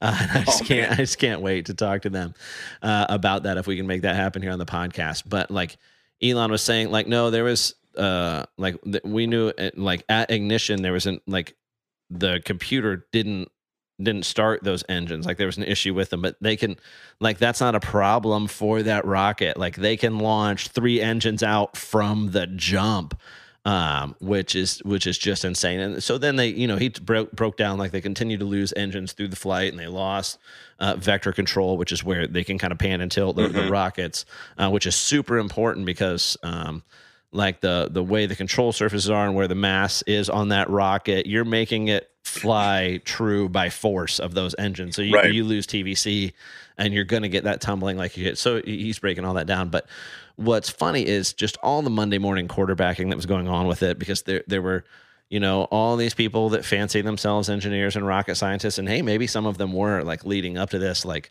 mocking not having a flame trench not having a water deluge system and they're like, "Oh, guess we were right," and whatever. And people were like, um, even people who are like completely stand for SpaceX and are big fans and have vested interest in Starship being uh, successful, were like, "Oh, they're going to be down for it." Like, there, there's no way they're even going to launch again this year. It might be up to a year by the time they make all these repairs, and they're going to have to uh, they refer to um, because the the launch tower and the launch pad for Starship are so integral to the whole system. Mm-hmm. They actually refer to it to uh, stage zero, like you would re- typically refer to like multiple stages of a rocket.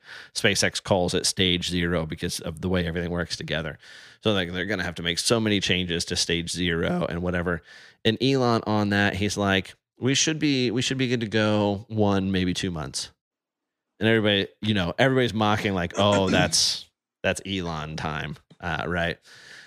Well, there, like, there's this, um, you know, talking about the pros and the positives of social media. Man, it's part of why I enjoy like the space flight social media and reporting community so much mm-hmm. because there's almost no politics there, and everybody's just like rah rah space. There's some fanboys for SpaceX and Rocket Lab and ULA, and everybody's got their favorites. You know, it's like having a favorite car or a favorite, you know, gun or whatever. But mostly, it's it's pretty healthy and positive, and so it's right. you know it's so cool. So, um, but there's um uh, this one account where it's just it's a it's a private pilot that owns like a Cessna or something that lives down in like the the Brownsville or South Padre Island area, and they like make their bones at this point like doing flyovers and aerial photography of Starbase down there and tracking, um, you know, like uh, progress on construction, rather that be of like the physical sites or the the vehicles themselves, and then they do these big broadcasts, and, and I mean it's awesome. And they've got a ton of followers. I think it's what they're doing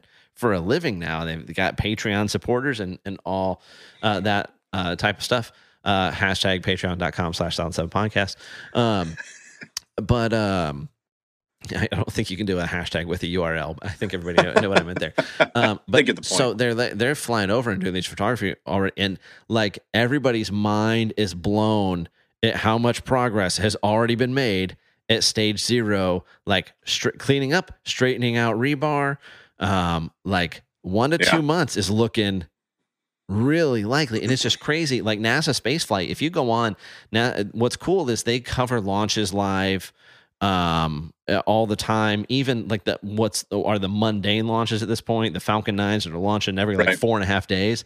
Nasa space flights doing a live stream and they've got hosts on there and they're answering questions and they're covering it. But so they have some 24 7 streams. There's uh one uh, like in the cape like just at the port so you can like watch the rockets and the capsules come back in. You can pull that up right now. There's but there's uh, they so they have live streams in McGregor, Texas, where SpaceX does their engine testing and their boot like and even Mhm. booster proofing for the Falcon Nines. Um, and so they've got them out at um, out at Starbase, right? So at the production site and test site and launch site for uh, the the Starship vehicles. Um, and uh, so like you can watch their 24 7 stream and they'll even post time lapses of it and it's like you just see it's it's like watching bees. It is like a hive of activity like everybody just swarming and working on this launch pad in this this launch area. And there's still and i i like to believe that elon's petty enough that he'll just never do a, a flame trench just because of all the naysayers.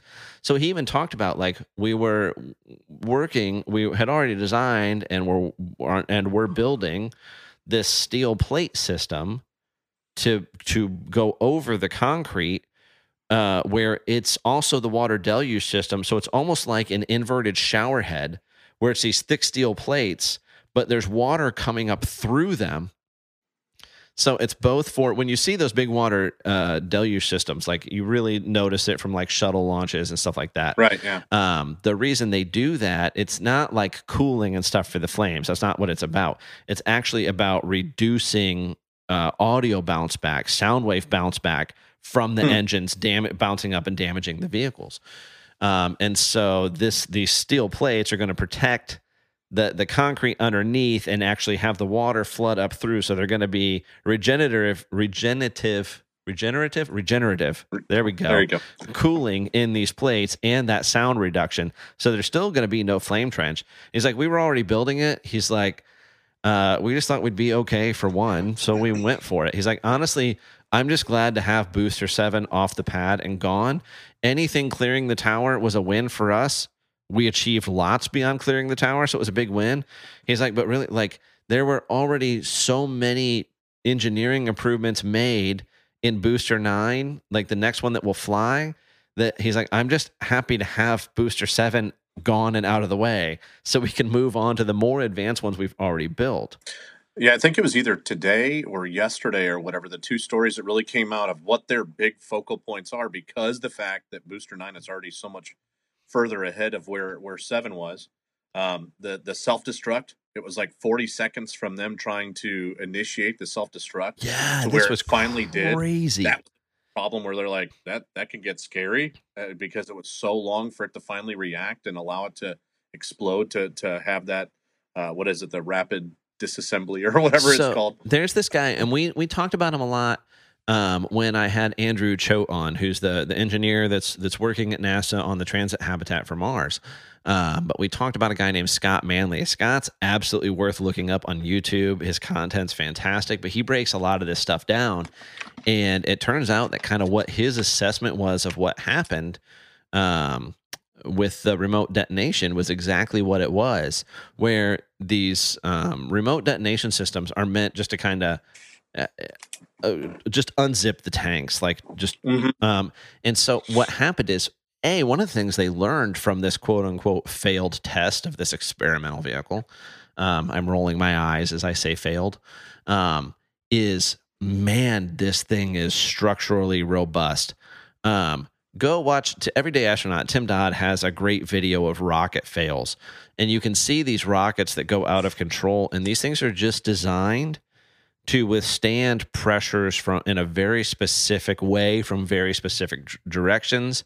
And when you see them get out of control and turn sideways and those forces change directions they tend to buckle and crumble and whatever. Mhm. dude starship was doing cartwheels like it was its job and held up. And so then to add to that it was so structurally robust that what happened was they hit the remote detonation systems and it did what it was like it functioned properly the the explosive charges functioned properly but the system was so robust and so rigid from all of the fuel that was in it that rather than unzipping the tanks the, rem- the remote termination system just punched holes in it. And the reason it wasn't it was 40 seconds before it finally you finally got the explosions and the disintegration was it punched these holes in it and rather than unzipping it just started venting fuel and Hmm. oxidizer and so it wasn't till enough of that had vented that it reduced the structural integrity of the vehicle enough Wow. that it could then pop pop and explode so Huh. that's what that delay was so that's actually uh, part of the speculation now is um, what will probably be the determining factor in how long it takes them to go again isn't the repairs to the launch pad and the vehicles are already ready. Booster 9 100% will be the next booster to fly. Um, just nobody knows which ship they'll stick on top of it for Mhm. for that test. And it, uh, and elon said it'll be uh, an, basically an identical profile so somewhat suborbital with dropping the, Right. the orbital vehicle in the, in the pacific off hawaii. Um, but uh, that um, getting the government to recertify, they're going to have to change the RTS, the remote termination system, and getting that recertified before flight uh, Right. is kind of what everybody's guessing is going to be the limiting factor in how quick they fly Right. again. Which I know, and that was the other story that I had read is if they're able to do that, then they are at this point near certain that that they will be launching again within four to six weeks. Uh, yeah, That was that was where they were saying like I'd lean more towards six or eight on an optimistic end, but hey, I, I I'd love to see four. Um, I think one of the things that seemed to really go wrong was that that thrust vectoring system, that basically pivoting of the engines Mhm. to to steer the vehicle. On booster seven, that was a hydraulically driven system. And part of what they saw fail was, and I, I'm forgetting the technical tech, technical terminology, but basically the pumps driving the hydraulics for those systems. You can basically, as, if you watch that launch, you'll see points where you see big, like the the the engines burn. It's methalox, so it's methane and oxygen. Should be a really blue, clean, clear flame. And when most of them were functioning, that's what you were seeing. You were very clearly seeing Right. it. I even saw pictures that were high enough resolution, you could still see the numbers painted inside the engine bells through the flames. wow. Um, but uh, as they start to fail, you see these big pops and these large orange streaks of flames, and that's when things were were failing. And so Mhm. some of that on the outside of that engine ring uh, likely would have been this leaking hydraulic fluid from these systems failed. So you don't lose because there's still pressure in that system. So you don't lose your thrust vectoring control immediately. Um, as as you thr every time you move the engines, you bleed pressure, bleed pressure, bleed pressure, and then at some point it's gone, Right. which kind of seemed to be what went down. That system doesn't exist in Booster Nine. The thrust vector control is electric.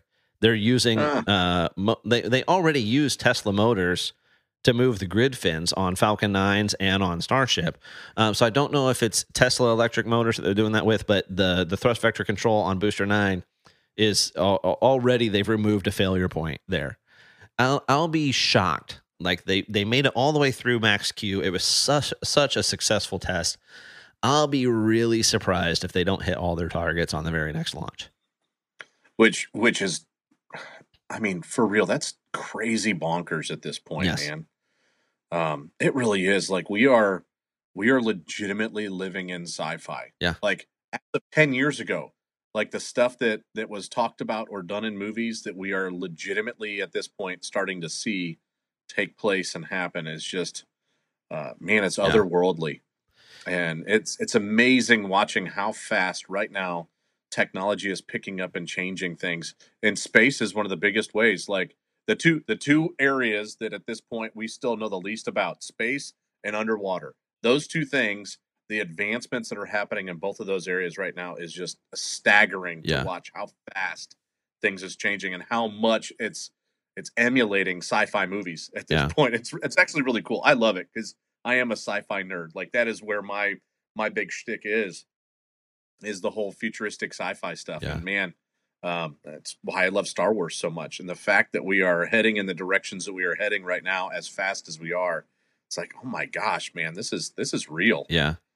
Yeah, it was nice to hear like, you know, Elon was was pretty realistic in like um the time frame for um when will we see, you know, booster and and starship landing repeatably and reliably.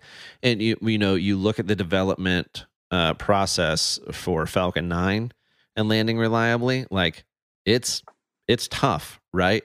And so Falcon uh 9 is um, like 70 meters tall, and this is I I know it's close to 400 feet tall. I'm an American, so I don't know how many meters that are that is, but uh, th- like this thing is and and much bigger around. So this thing is orders of magnitude bigger than Falcon 9. So like landing this thing, and especially they're not going to land it with legs, they're going to catch it.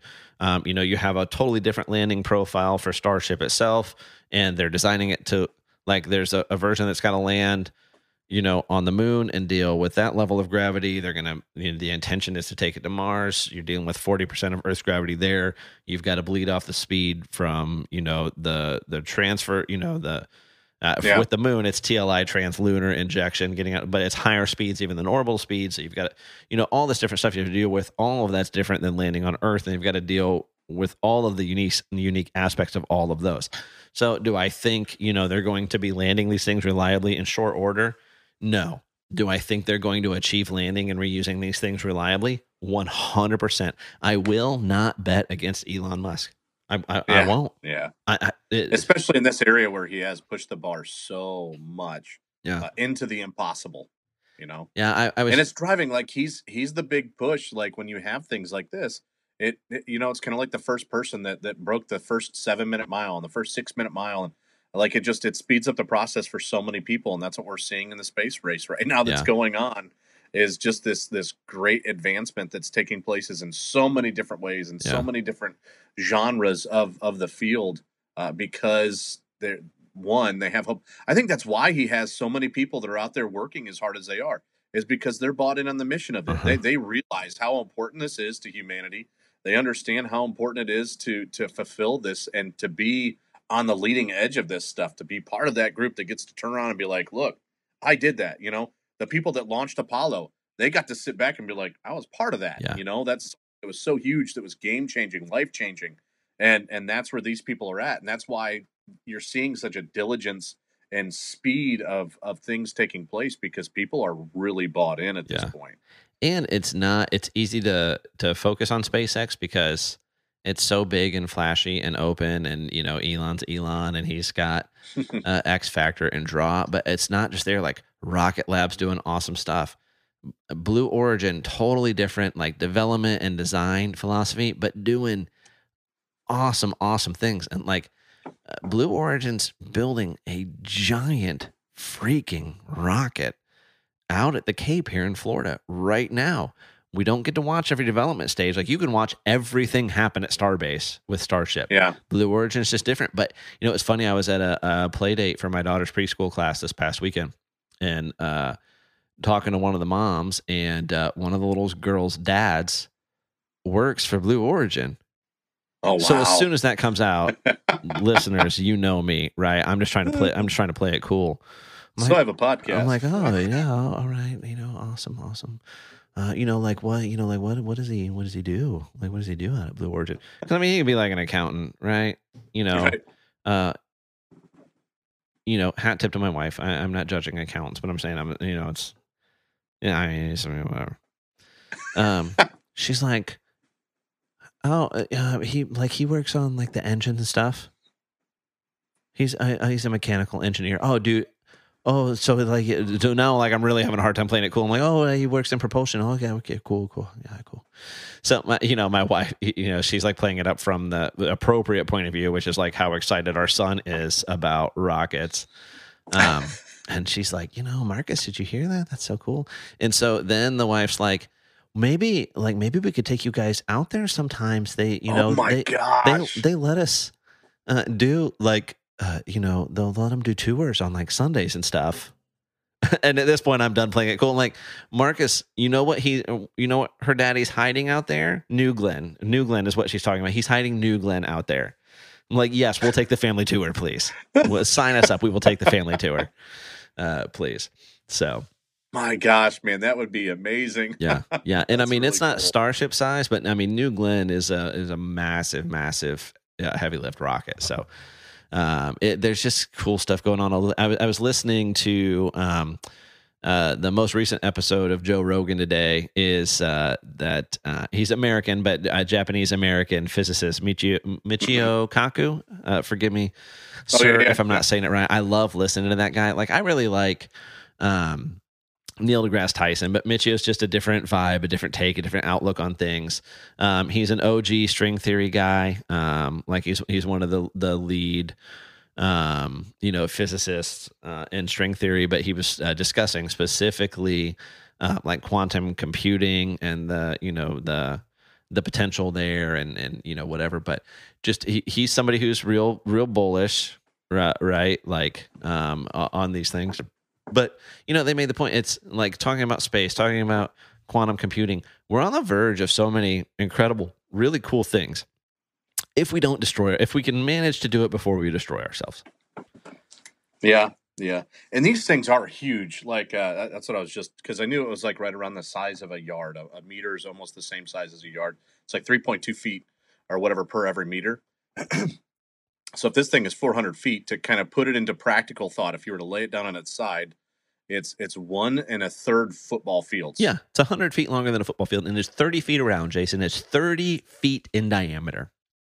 50, That's that's that's that's ten yards then at that point. You know what I mean? So uh, it's just ginormous that this this thing that you're you're looking at. That is huge, man. A 100 lift capacity of 150,000 tons or pounds. I think it's tons to orbit.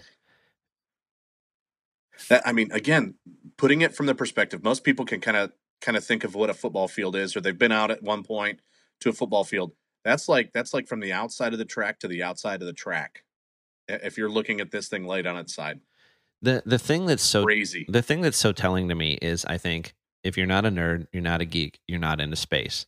I still think for Americans, like culturally, you have this image in in in your head. Maybe I'm assuming too much here. Maybe this isn't true of younger generations, but you have this image in your head of Saturn V and of a Saturn Saturn One launch, um, or uh, of a Saturn V launch, and seeing those five massive F1 engines put out all those all that thrust. Just insane, right? Just this raw power. Like everything that's great about rockets and muscle cars. And I mean it's just like Tim like Tim the Toolman Taylor building a rocket. That was the, that was Saturn V, right? And those F1 engines. And those things are huge. Like you go out and see the Saturn V at Kennedy Space Center. Those engines are massive. Yeah, Seven million pounds of thrust at launch.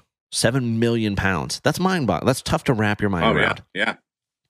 Starship, 33 Raptor 2 engines at launch, 15 million pounds of thrust.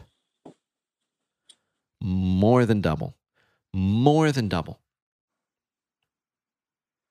That is that's just it's numbers that are so large that it's really hard to comprehend. Yeah. it's it's hard to wrap your mind around it. If you go and look, um, uh, if you find Scott Manley's social media or, or his YouTube, there there's drone footage of the Starship launch. Mhm. um, where you're you're seeing launch pads tend to be right on coasts, um, and as is the case there, it's right at the southern tip of, of Texas, um, right on the border with Mexico, actually down there. And so there there's a, a pulled out drone shot where you're seeing everything, and when you can see the water, you can see the waves coming in, and you can watch a few seconds into this launch. You start to see the debris. You start to see all this concrete impacting out in the ocean. And so, like Scott Manley is a genius dude. So he's doing the math on like what that distance is and how fast those had to be mm-hmm. moving how fast that debris had to be going to be impacting yeah. the ocean at that point in the launch. Uh, it, it, was it was just insane the power of it. Like I'm almost glad they didn't have a flame trench. I'm almost glad they didn't have water deluge, just to see this thing. It demonstrated well, hey, like not only did that test launch demonstrate how robust this system is, uh, like you know there just had to be some structural engineers who they're watching this thing cartwheel, and you know that's end of mission but like also look at it cartwheel. Look at look at it. Look at it. Look at my baby. Um but so like the demonstration of the the power of the thrust launch like to see like this I, I don't know all the details on this concrete but as far as i understand like this is as good and as hard as concrete gets right yeah, in, yeah. in modern society. Uh and to see this thing just eat a crater to see it just absolutely chucking these massive, massive pieces of debris. Um, not what anybody wanted, but still kind of cool to see. Kind of a cool demonstration of power. Um, but then also, it just went to show like how robust their their orbital launch mount and their launch system is. Like the launch table's fine. Like it's level. It's what they've got to repour some. They had to straighten out some rebar underneath. They've got to repour some concrete. They're going to install these plates, but otherwise, uh, good to go. They're they're replacing some some plating, but functionally yeah. everything's fine. I, that's one of the things I know that was launched in Texas or whatever. That was one of the things that I, I do miss about being in Florida is being able to go and see those launches on a regular basis and hearing them come back in. Like when it was the space shuttle, I remember that growing up. The first time I heard that space shuttle coming back in with the sonic booms, the double sonic booms, and and all of that kind of stuff. But I, I, actually, I think maybe twice. In fact, the last time I ever went out and even saw a, a launch, I think uh, uh, he, he, I know he listens to the podcast too. Uh, I don't know if he wants his name on here, but we, we his nickname was Chingles uh, that we called him. But we went out there with him and his wife and, and kids and stuff, and we actually watched one of those last launches. Um, not not long before we ended up moving from Florida or whatever, and and we were we were right off of the Banana River, kind of where the Air Force Base even begins yeah. in that area. Spa- space, so space force, space force base now, sir. But so well, yeah, uh, but uh, so you're, you're in that area, and and man, eh, like even being miles away from where that launch is, you still feel it. Like it shakes your body. It's this this this guttural, just low rumble that just going. I can't fathom the difference between that experience to where it is now uh, when they're starting to to launch those and being anywhere even remotely close uh, to to feeling that in your body and how oh dude i mean yeah there like there's there's a starship launch uh, launch tower and launch orbital launch mount under construction at kennedy right now at the world's most famous launch pad at 39a yeah. where many many space shuttles launch from where every uh, mission to the moon launched from there's a starship tower out that and it it dwarfs like the old uh, vertical like the when you watched uh, the Falcon Heavy launches now uh, and some of the Falcon 9 launches, all the manned Falcon 9 launches right now um, out at 39A, that, that launch tower, that structure you see there, that's the same one that was there for the shuttle launches. Mm-hmm. They just removed the, the service arm that they could use to protect the shuttle and, and vertically integrate uh, payloads into the shuttle. That's gone now, but that square that's there, that's what was there for the shuttles. And this launch tower for Starship just freaking dwarfs it. I mean, just it makes it look. It's like it's its child. It's like the launch pad is out for a stroll on the beach with its launch pad, its launch tower uh, child. I, would love to get back out there. It's been so many years since we've been able to be out there. I know we we took the girls out when we were there. Um, ah, I'm trying to trying to remember who was out there. Um, but there was uh, uh um, oh good lord. I can't think of who it was now. But anyways we were out there and and uh, man it was it was an amazing time. But the girls were so young at that point. In fact i don't even think ariana was born uh, at that point yet. It was just jocelyn but jocelyn was still in a little stroller. We were pushing her around and i guarantee she doesn't remember any of that stuff. And i'd love to take them out there to kind of experience that because yeah. of where things are going today to understand that that change of of was, I think it was Buzz Aldrin was actually who it was that was out there. I mean, we were like 30 feet away from him, yeah, and he was just doing like talking about whatever was going on or whatever, and some big event was going on that that time we were out there. But man, it's just it would be so cool to take them even out there and and let them experience stuff like that. I would love to experience the new changes because I guarantee just over this last 10 years or so, there's been so much radical change um, that's taken place in in just space travel Well, and the things that happen in space. what It's it's just crazy. what's insane right now like if you can get to central florida one if you can if you can make sure you're going to be here for five six seven days odds are pretty good you can watch a launch while you're here uh, like spacex's falcon 9 launch cadence has been like one every four and a half days so far this year now occasionally that's a west coast launch out at vandenberg but most of them are are from here Mhm. um, uh, here on the Space Coast now, you can see Falcon 9 launches regularly. Every manned Falcon 9 launch is is here from Pad 39A. For now, um, uh, NASA's a little bit concerned about the risk to the pad at 39A from Starship launches and potential landings. it seems like that might be a little merited at this point. Uh, so, since 39A is the only pad from which we can launch astronauts from U.S. soil right now, um, SpaceX also so there's there's 39A and B, and those are at Kennedy Space Center. Every other launch pad out there um, is referred to as SLIC SLC because it's Space Launch uh, Complex, so it's part of the Space Force base. So SpaceX uses Pad 39A, and they also use SLIC 40. Um, uh, ULA uses SLIC 41 for Atlas uh, 5 launches. Of course, the Atlas 5 Delta 4 Heavy are about to be phased out for Vulcan. So Mhm. here in Central Florida, so they're adding uh, a crew service arm at Slick 40 so that we can do manned launches from Slick 42 because two is one and one is none. And that way, if Starship, um, you know, causes some boo boos on 39A, we can still get astronauts to space. Um, but so from Central Florida, already right now, you can watch all these Falcon 9s launch. You can watch the occasional uh, Atlas 5 uh, launch. I think the last Delta 4 Heavy launch is going to be from here. It's the only place in the world you can watch a Falcon Heavy launch. We just watched one the other night. and It popped off around 8:30. I have video from like my camera at my front door of my son screaming his head off. He was so excited.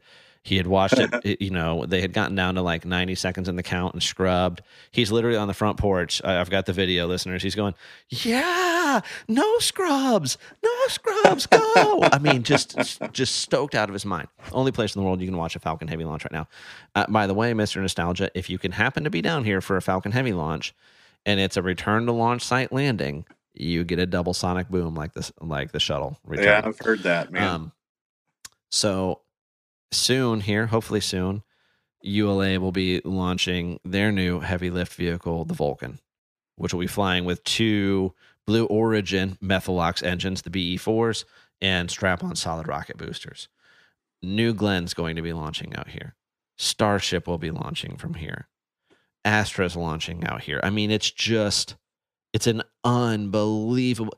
And you know, it's funny. It's hard not to look back with regret. I've lived here for so long. I, my family moved here in 1986, and uh, you know this too. Like, it just got routine. Like, we Mhm. wouldn't know when shuttles were going up. We couldn't remember Yeah. when they were coming back. I mean, it's, you know, there was that one. yeah, it was the sonic booms that. Oh, Yeah. oh, that's the shuttle. Yeah. throws someone's throwing a rock on your roof is what it sounds like. For those of you that that don't live in Florida and have never experienced that, it sounds like someone's literally throwing a giant rock the size of your head or your torso on top of your roof, and it shakes your whole house. Yeah. Like it's it's something huge. Yeah, it's like a transformer exploding in your neighborhood. I mean, it's Yeah. yeah.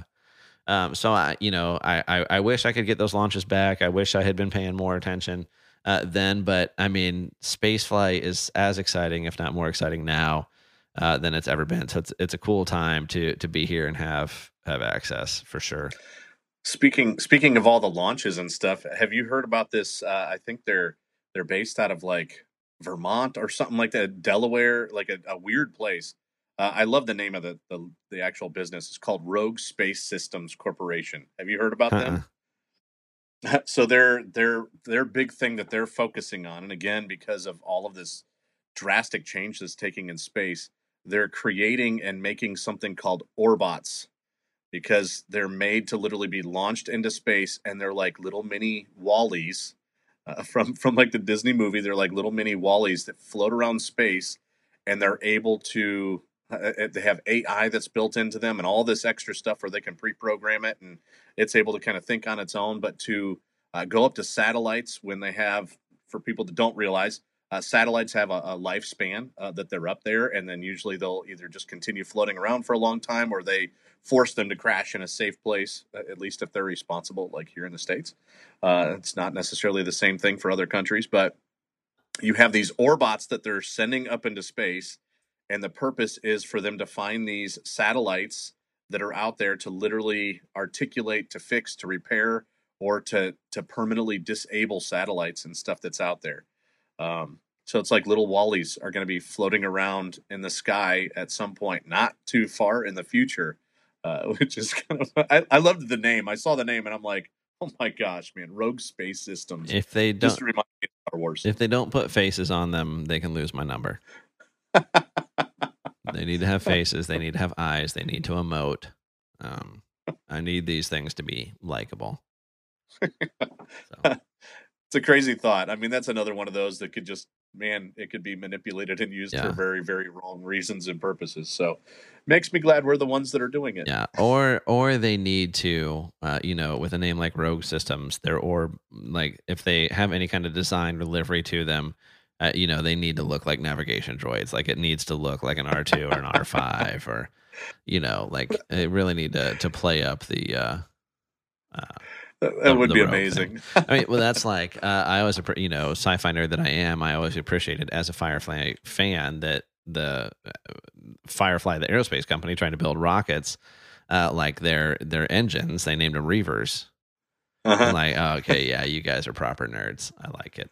So Yeah, I've been kind of, kind of, kind of going along with those. Uh, Halo is one of those games that I always loved. I was, I was more of an Xbox fan um, uh, than I was a PlayStation by all means, and one of the big reasons was because of Halo. Yeah. and uh, they have Cortana is is the main AI that is in that game for those of the, those of you that have played it or whatever. Uh, so then when when Microsoft was coming out with their phones and they were referring to uh, their little, it, it, I think they've changed the name at this point, but when it first started coming on out, like uh, kind of like the Echo Dot and all that kind of stuff, Yeah. they were calling it Cortana. Oh, I'm like, oh my gosh, man! It just Yeah. brings that whole thing back in. Yeah, no, I loved it. So exciting times, man. Well, brother, listen, uh, I put out some some shorter for us episodes uh, the last couple of weeks. Uh, we've more than made up for it tonight. now that we're uh, We coming up man, on the uh, a wide range of subjects here tonight. coming up on the two hour and 20 minute mark. And, uh, you know, listeners, uh, if you're with us still, uh, you're a trooper. Thanks. It might just be our moms. Might just, we might have recorded long enough to whittle it just down to the moms, which, hi, mom. But, uh, listeners, of course, love you and appreciate you for sticking with us. Jason, appreciate you coming on as always. Always a good time. Uh, listeners, if you want to support the podcast, the easiest thing you can do, and it's free subscribe, follow. Not on the social medias, though we're there. You can follow us on Instagram, but whatever podcast app you're on right now, easiest thing in the world you can do to help the podcast out. Click follow, click subscribe, whatever it lets you do. Give us a thumbs up, give us five stars, submit a review. We, we read every single one of them uh, and, and appreciate those. And uh, that just helps uh, the algorithms tell other people about us, helps them find the show. Stop by the website if you haven't already, solid7podcast.com solid the number seven podcast.com there's always links to the latest episodes uh, there's affiliates and deals on there uh, we've got a, a link to uh, bulletproof bands now Kadri dan was uh, kind enough to extend a promo code to listeners so you can go to bulletproof bands uh, use the promo code solid 7 get a discount yourself and, and some of your purchase will, will go to support uh, force blue uh, you know links to origin jocko fuel GORUCK um, Tuttle Twins. Any purchase you make at any of those, not only do you get some awesome stuff for yourself, uh, but a little bit goes to help support the podcast. You can use that same promo code Solid7 uh, at both uh, Jocko Fuel and Origin Maine uh, and get yourself a den- uh, 10% discount at those. So, all kinds of love for you there. Uh, the website is it's just fun, just a happy place to be. So, stop by if you haven't already. Say hi, show us a little bit of love. And Jason, any any parting parting wisdom for the people you got? Be be good humans. Amen. Be good humans. Solid solid advice. Uh, yeah. Don't suck less. Just, Yes. just- just- simple, not easy. Suck less. So, well, brother, I love you. Listeners, we love you. And until next week, we're out.